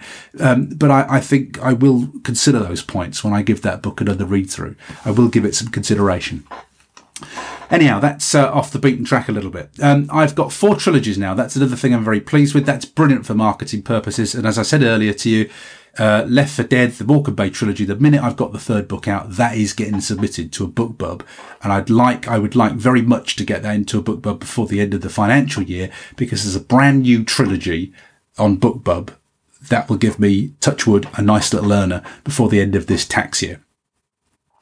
The other thing I want to say to you is I don't think there's any correlation between my writing fast and the quality of my books. Now, I hasten to add that I would not write those books and release them without them going through a proper editor first so you know i would not i would not write them that fast edit them that fast and release them.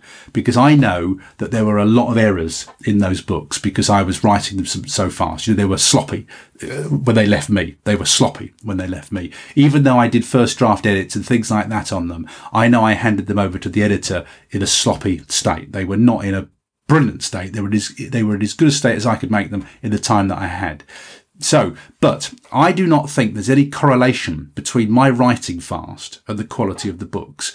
I think Now You See Her is probably one of the best, safest books I've written. And you could see that from the reviews. Now, again, it, it, might be because it passed through lots of different hands and, and was shaped that way, but it was written at great speed, that book. And, and it feels in terms of the reviews like the safest book that I've released so far.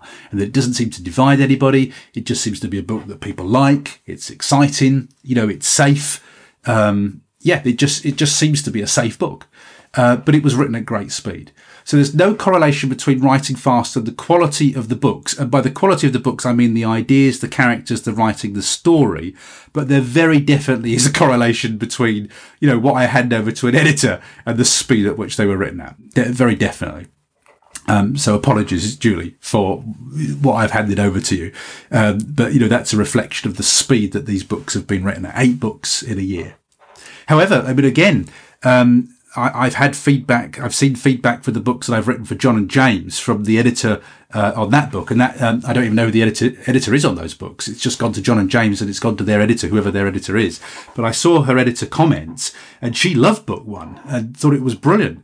Um, you know, even though again those books were turned around in three months. So as I say to you, I, I think I've written my best books for other people, and I think that's probably because it's forced me to be less self indulgent and more aware of my audience. It's played almost to my strengths and weaknesses in that, you know, you know how nervous I am about people reading my work.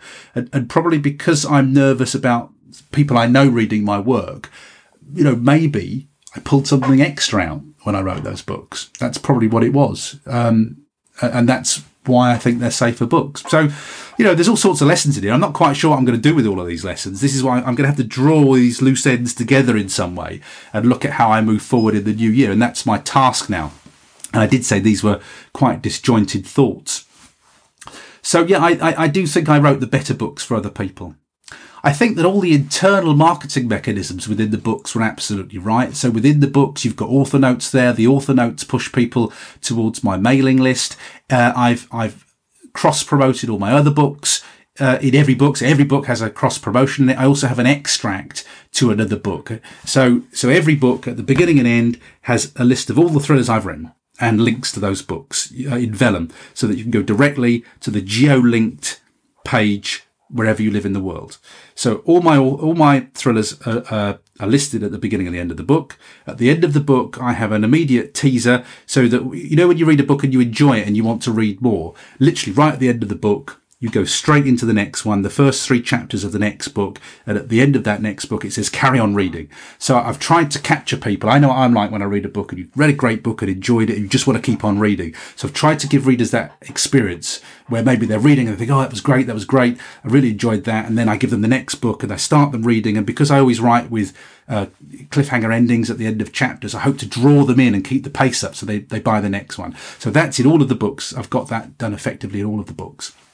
Uh, the only one I haven't done that in, by the way, is Left for Dead. Oh, I have done it in Left for Dead. I beg your pardon. Yeah, uh, the only one I struggled with was was Left for Dead because I, um, I was a bit nervous of it because I I took an extract from Circle of Lies, but that extract hasn't been edited yet by by a proper editor. It's been edited by me, uh, but I decided to put it in as a teaser extract in Left for Dead, even though it's only been edited by me. I went over it as much as I could, um, but it hasn't had a, um, another set of eyes on it yet. So I'm a little bit nervous about that, but hopefully, touch wood, it'll be okay.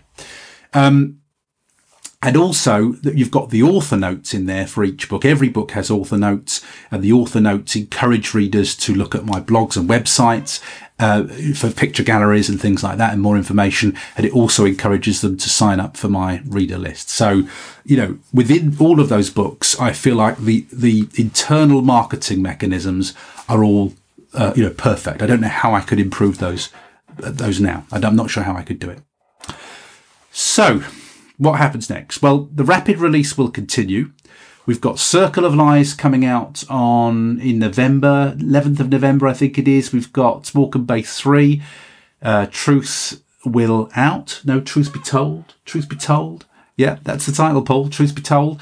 That will be out in January, January the 6th.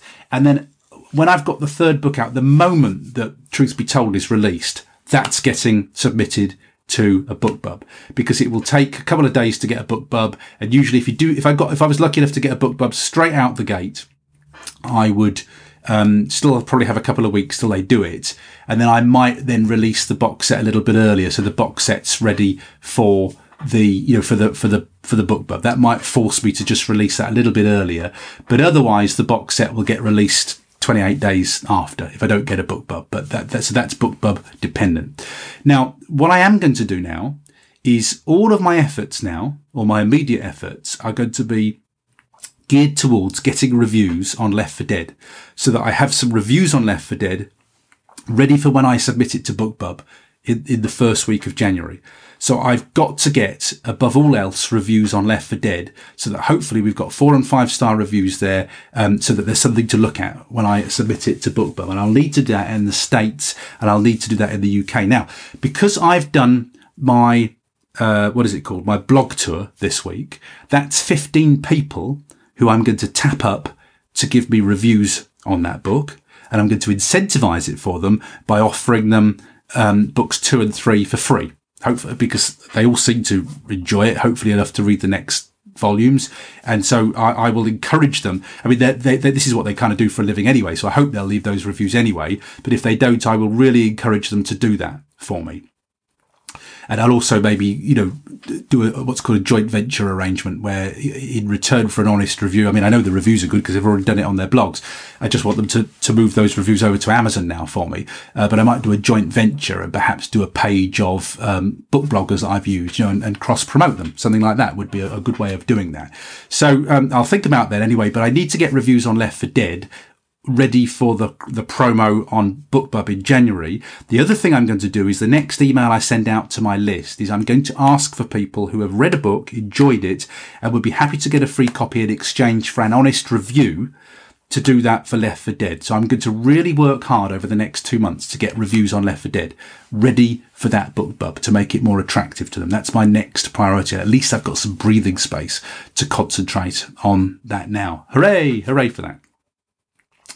But in terms of what comes next, I'm going to reflect now. Now, I, have still got a week. I haven't finished um, Truth Be Told. I haven't finished that book yet. So I've, I've got to get that book finished. I finish that book next Friday and I've got to do my first draft edit on it and I've got to, you know, get it, get it submitted and, and properly edited. But I can now relax in terms of I'm not I'm not releasing a book every week now. I've got, I've got, some breathing space. I've got some breathing space with the email adverts. Um, you know, I can, I say I can relax. I can relax a little bit now. Um, I've still got editing to do, uh, but, but, you know, it's much, just much more relaxed now. So thank goodness for that. Thank goodness for that the the intense period is over. I'm still going to be busy. Don't think for one minute I should be sitting there, you know, just scratching my head all day. Uh, I'm still going to be busy. But what it allows me to do, it allows my attention now to flow into things like adverts, to flow into things like, right, okay, what's next? Left for Dead. Let's get the reviews on that. Let's work on that. Um, oh, and there's one thing I should say to you when I'm mentioning that, by the way. Another thing I did particularly badly that Adam does is he emailed his list every week with the books. I did that for a couple of weeks, got fed up with it, felt like I was hassling them too much and stopped it. So that's another thing I didn't do that Adam does. And the funny thing is, is I'm on Adam's list and it doesn't bother me getting those emails, but I couldn't keep it up, didn't keep it up with my emails. But Adam, all the way through his rapid release, he emailed his list and I didn't do that. I did it for the first couple of weeks and then stopped because I felt like it was too much. And also, frankly, I didn't have the time to do it. That was another thing then to add to that list that I didn't replicate with Adam's launches. All of these things I could have done and would have done if I'd have been doing this rapid release full time. So, um, you know, where are we? Where does that leave us? Still work to do. It's not over. The rapid release continues. We can take a breather at least now. I need to reflect on the fact that, you know, I'm, I'm, I'm an okay author, but it, I appear not to be a brilliant author. I appear not to be the kind of author that gets people in sufficient numbers getting excited. That might just be the marketing, of course. Uh, but I, I kind of have to take that on the chin. This rapid release was was fine. You know, it's going to bring some extra income in. It's fine, um, but it was not anywhere near anywhere near even a quarter of where we were going with Adam Nichols. You know, it just has failed. It's completely failed to to ignite this rapid release. It's it's what you would say a couple of decent months. That's how I would describe it. A couple of decent earning months, but also a couple of very expensive spending months as well. So they needed to be.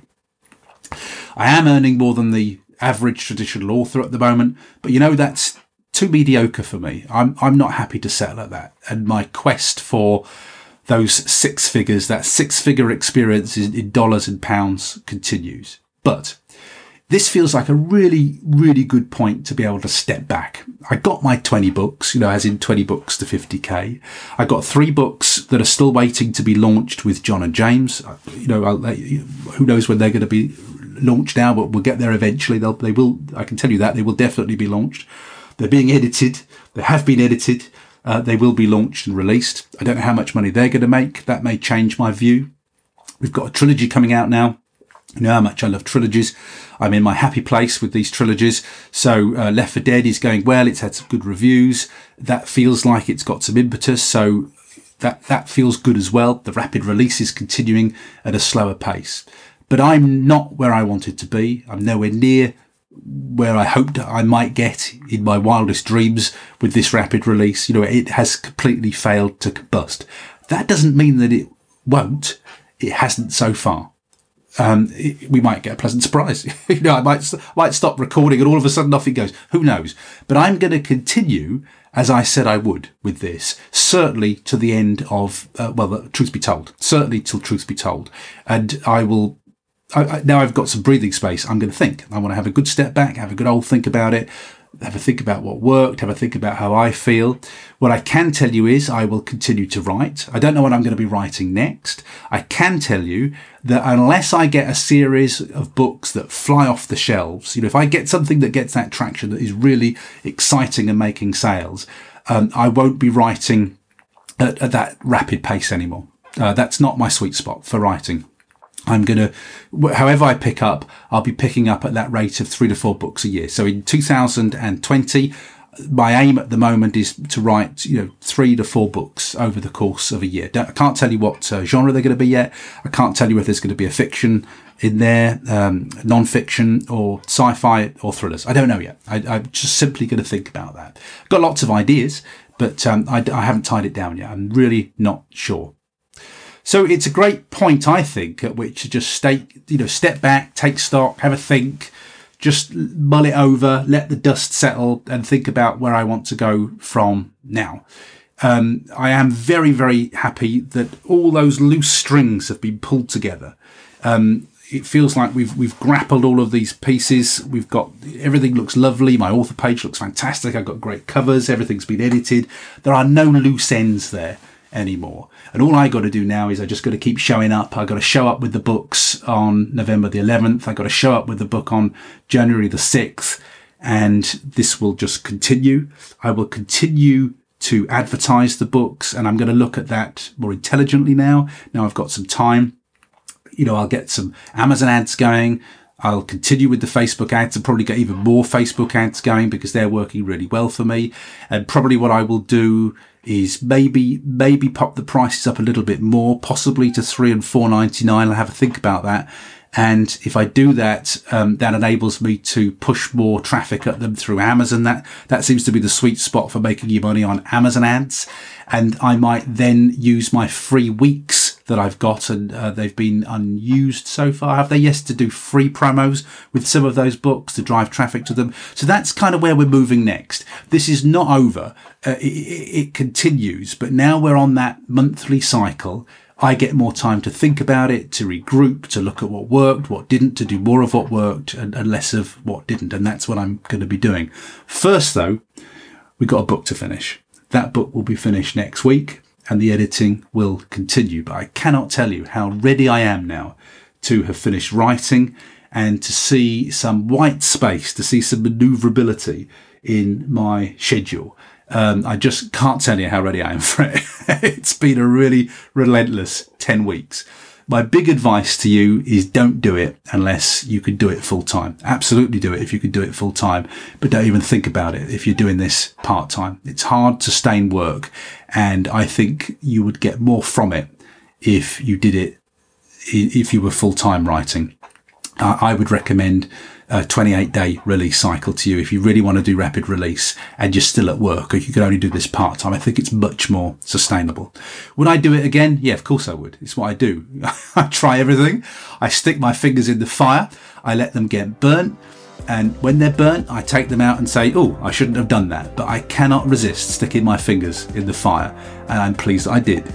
Uh, because now my knowledge is greater, my experience is greater, and I'm older and wiser as a result. Now I got to go off and think about it and try and make sure we crack the wise a bit. Thank you very much for listening to this very extended episode. I'll give you a probably a clearer steer on what's happening next uh, in next week's diary. I hope that whatever you're up to in your author life, you have a great week of writing. Bye bye for now. Thanks for listening to Paul's Podcast Diary. Make sure you subscribe to the podcast feed to hear next week's update and find out how many words get produced over the next seven days. Until then, we hope you have a great week of writing.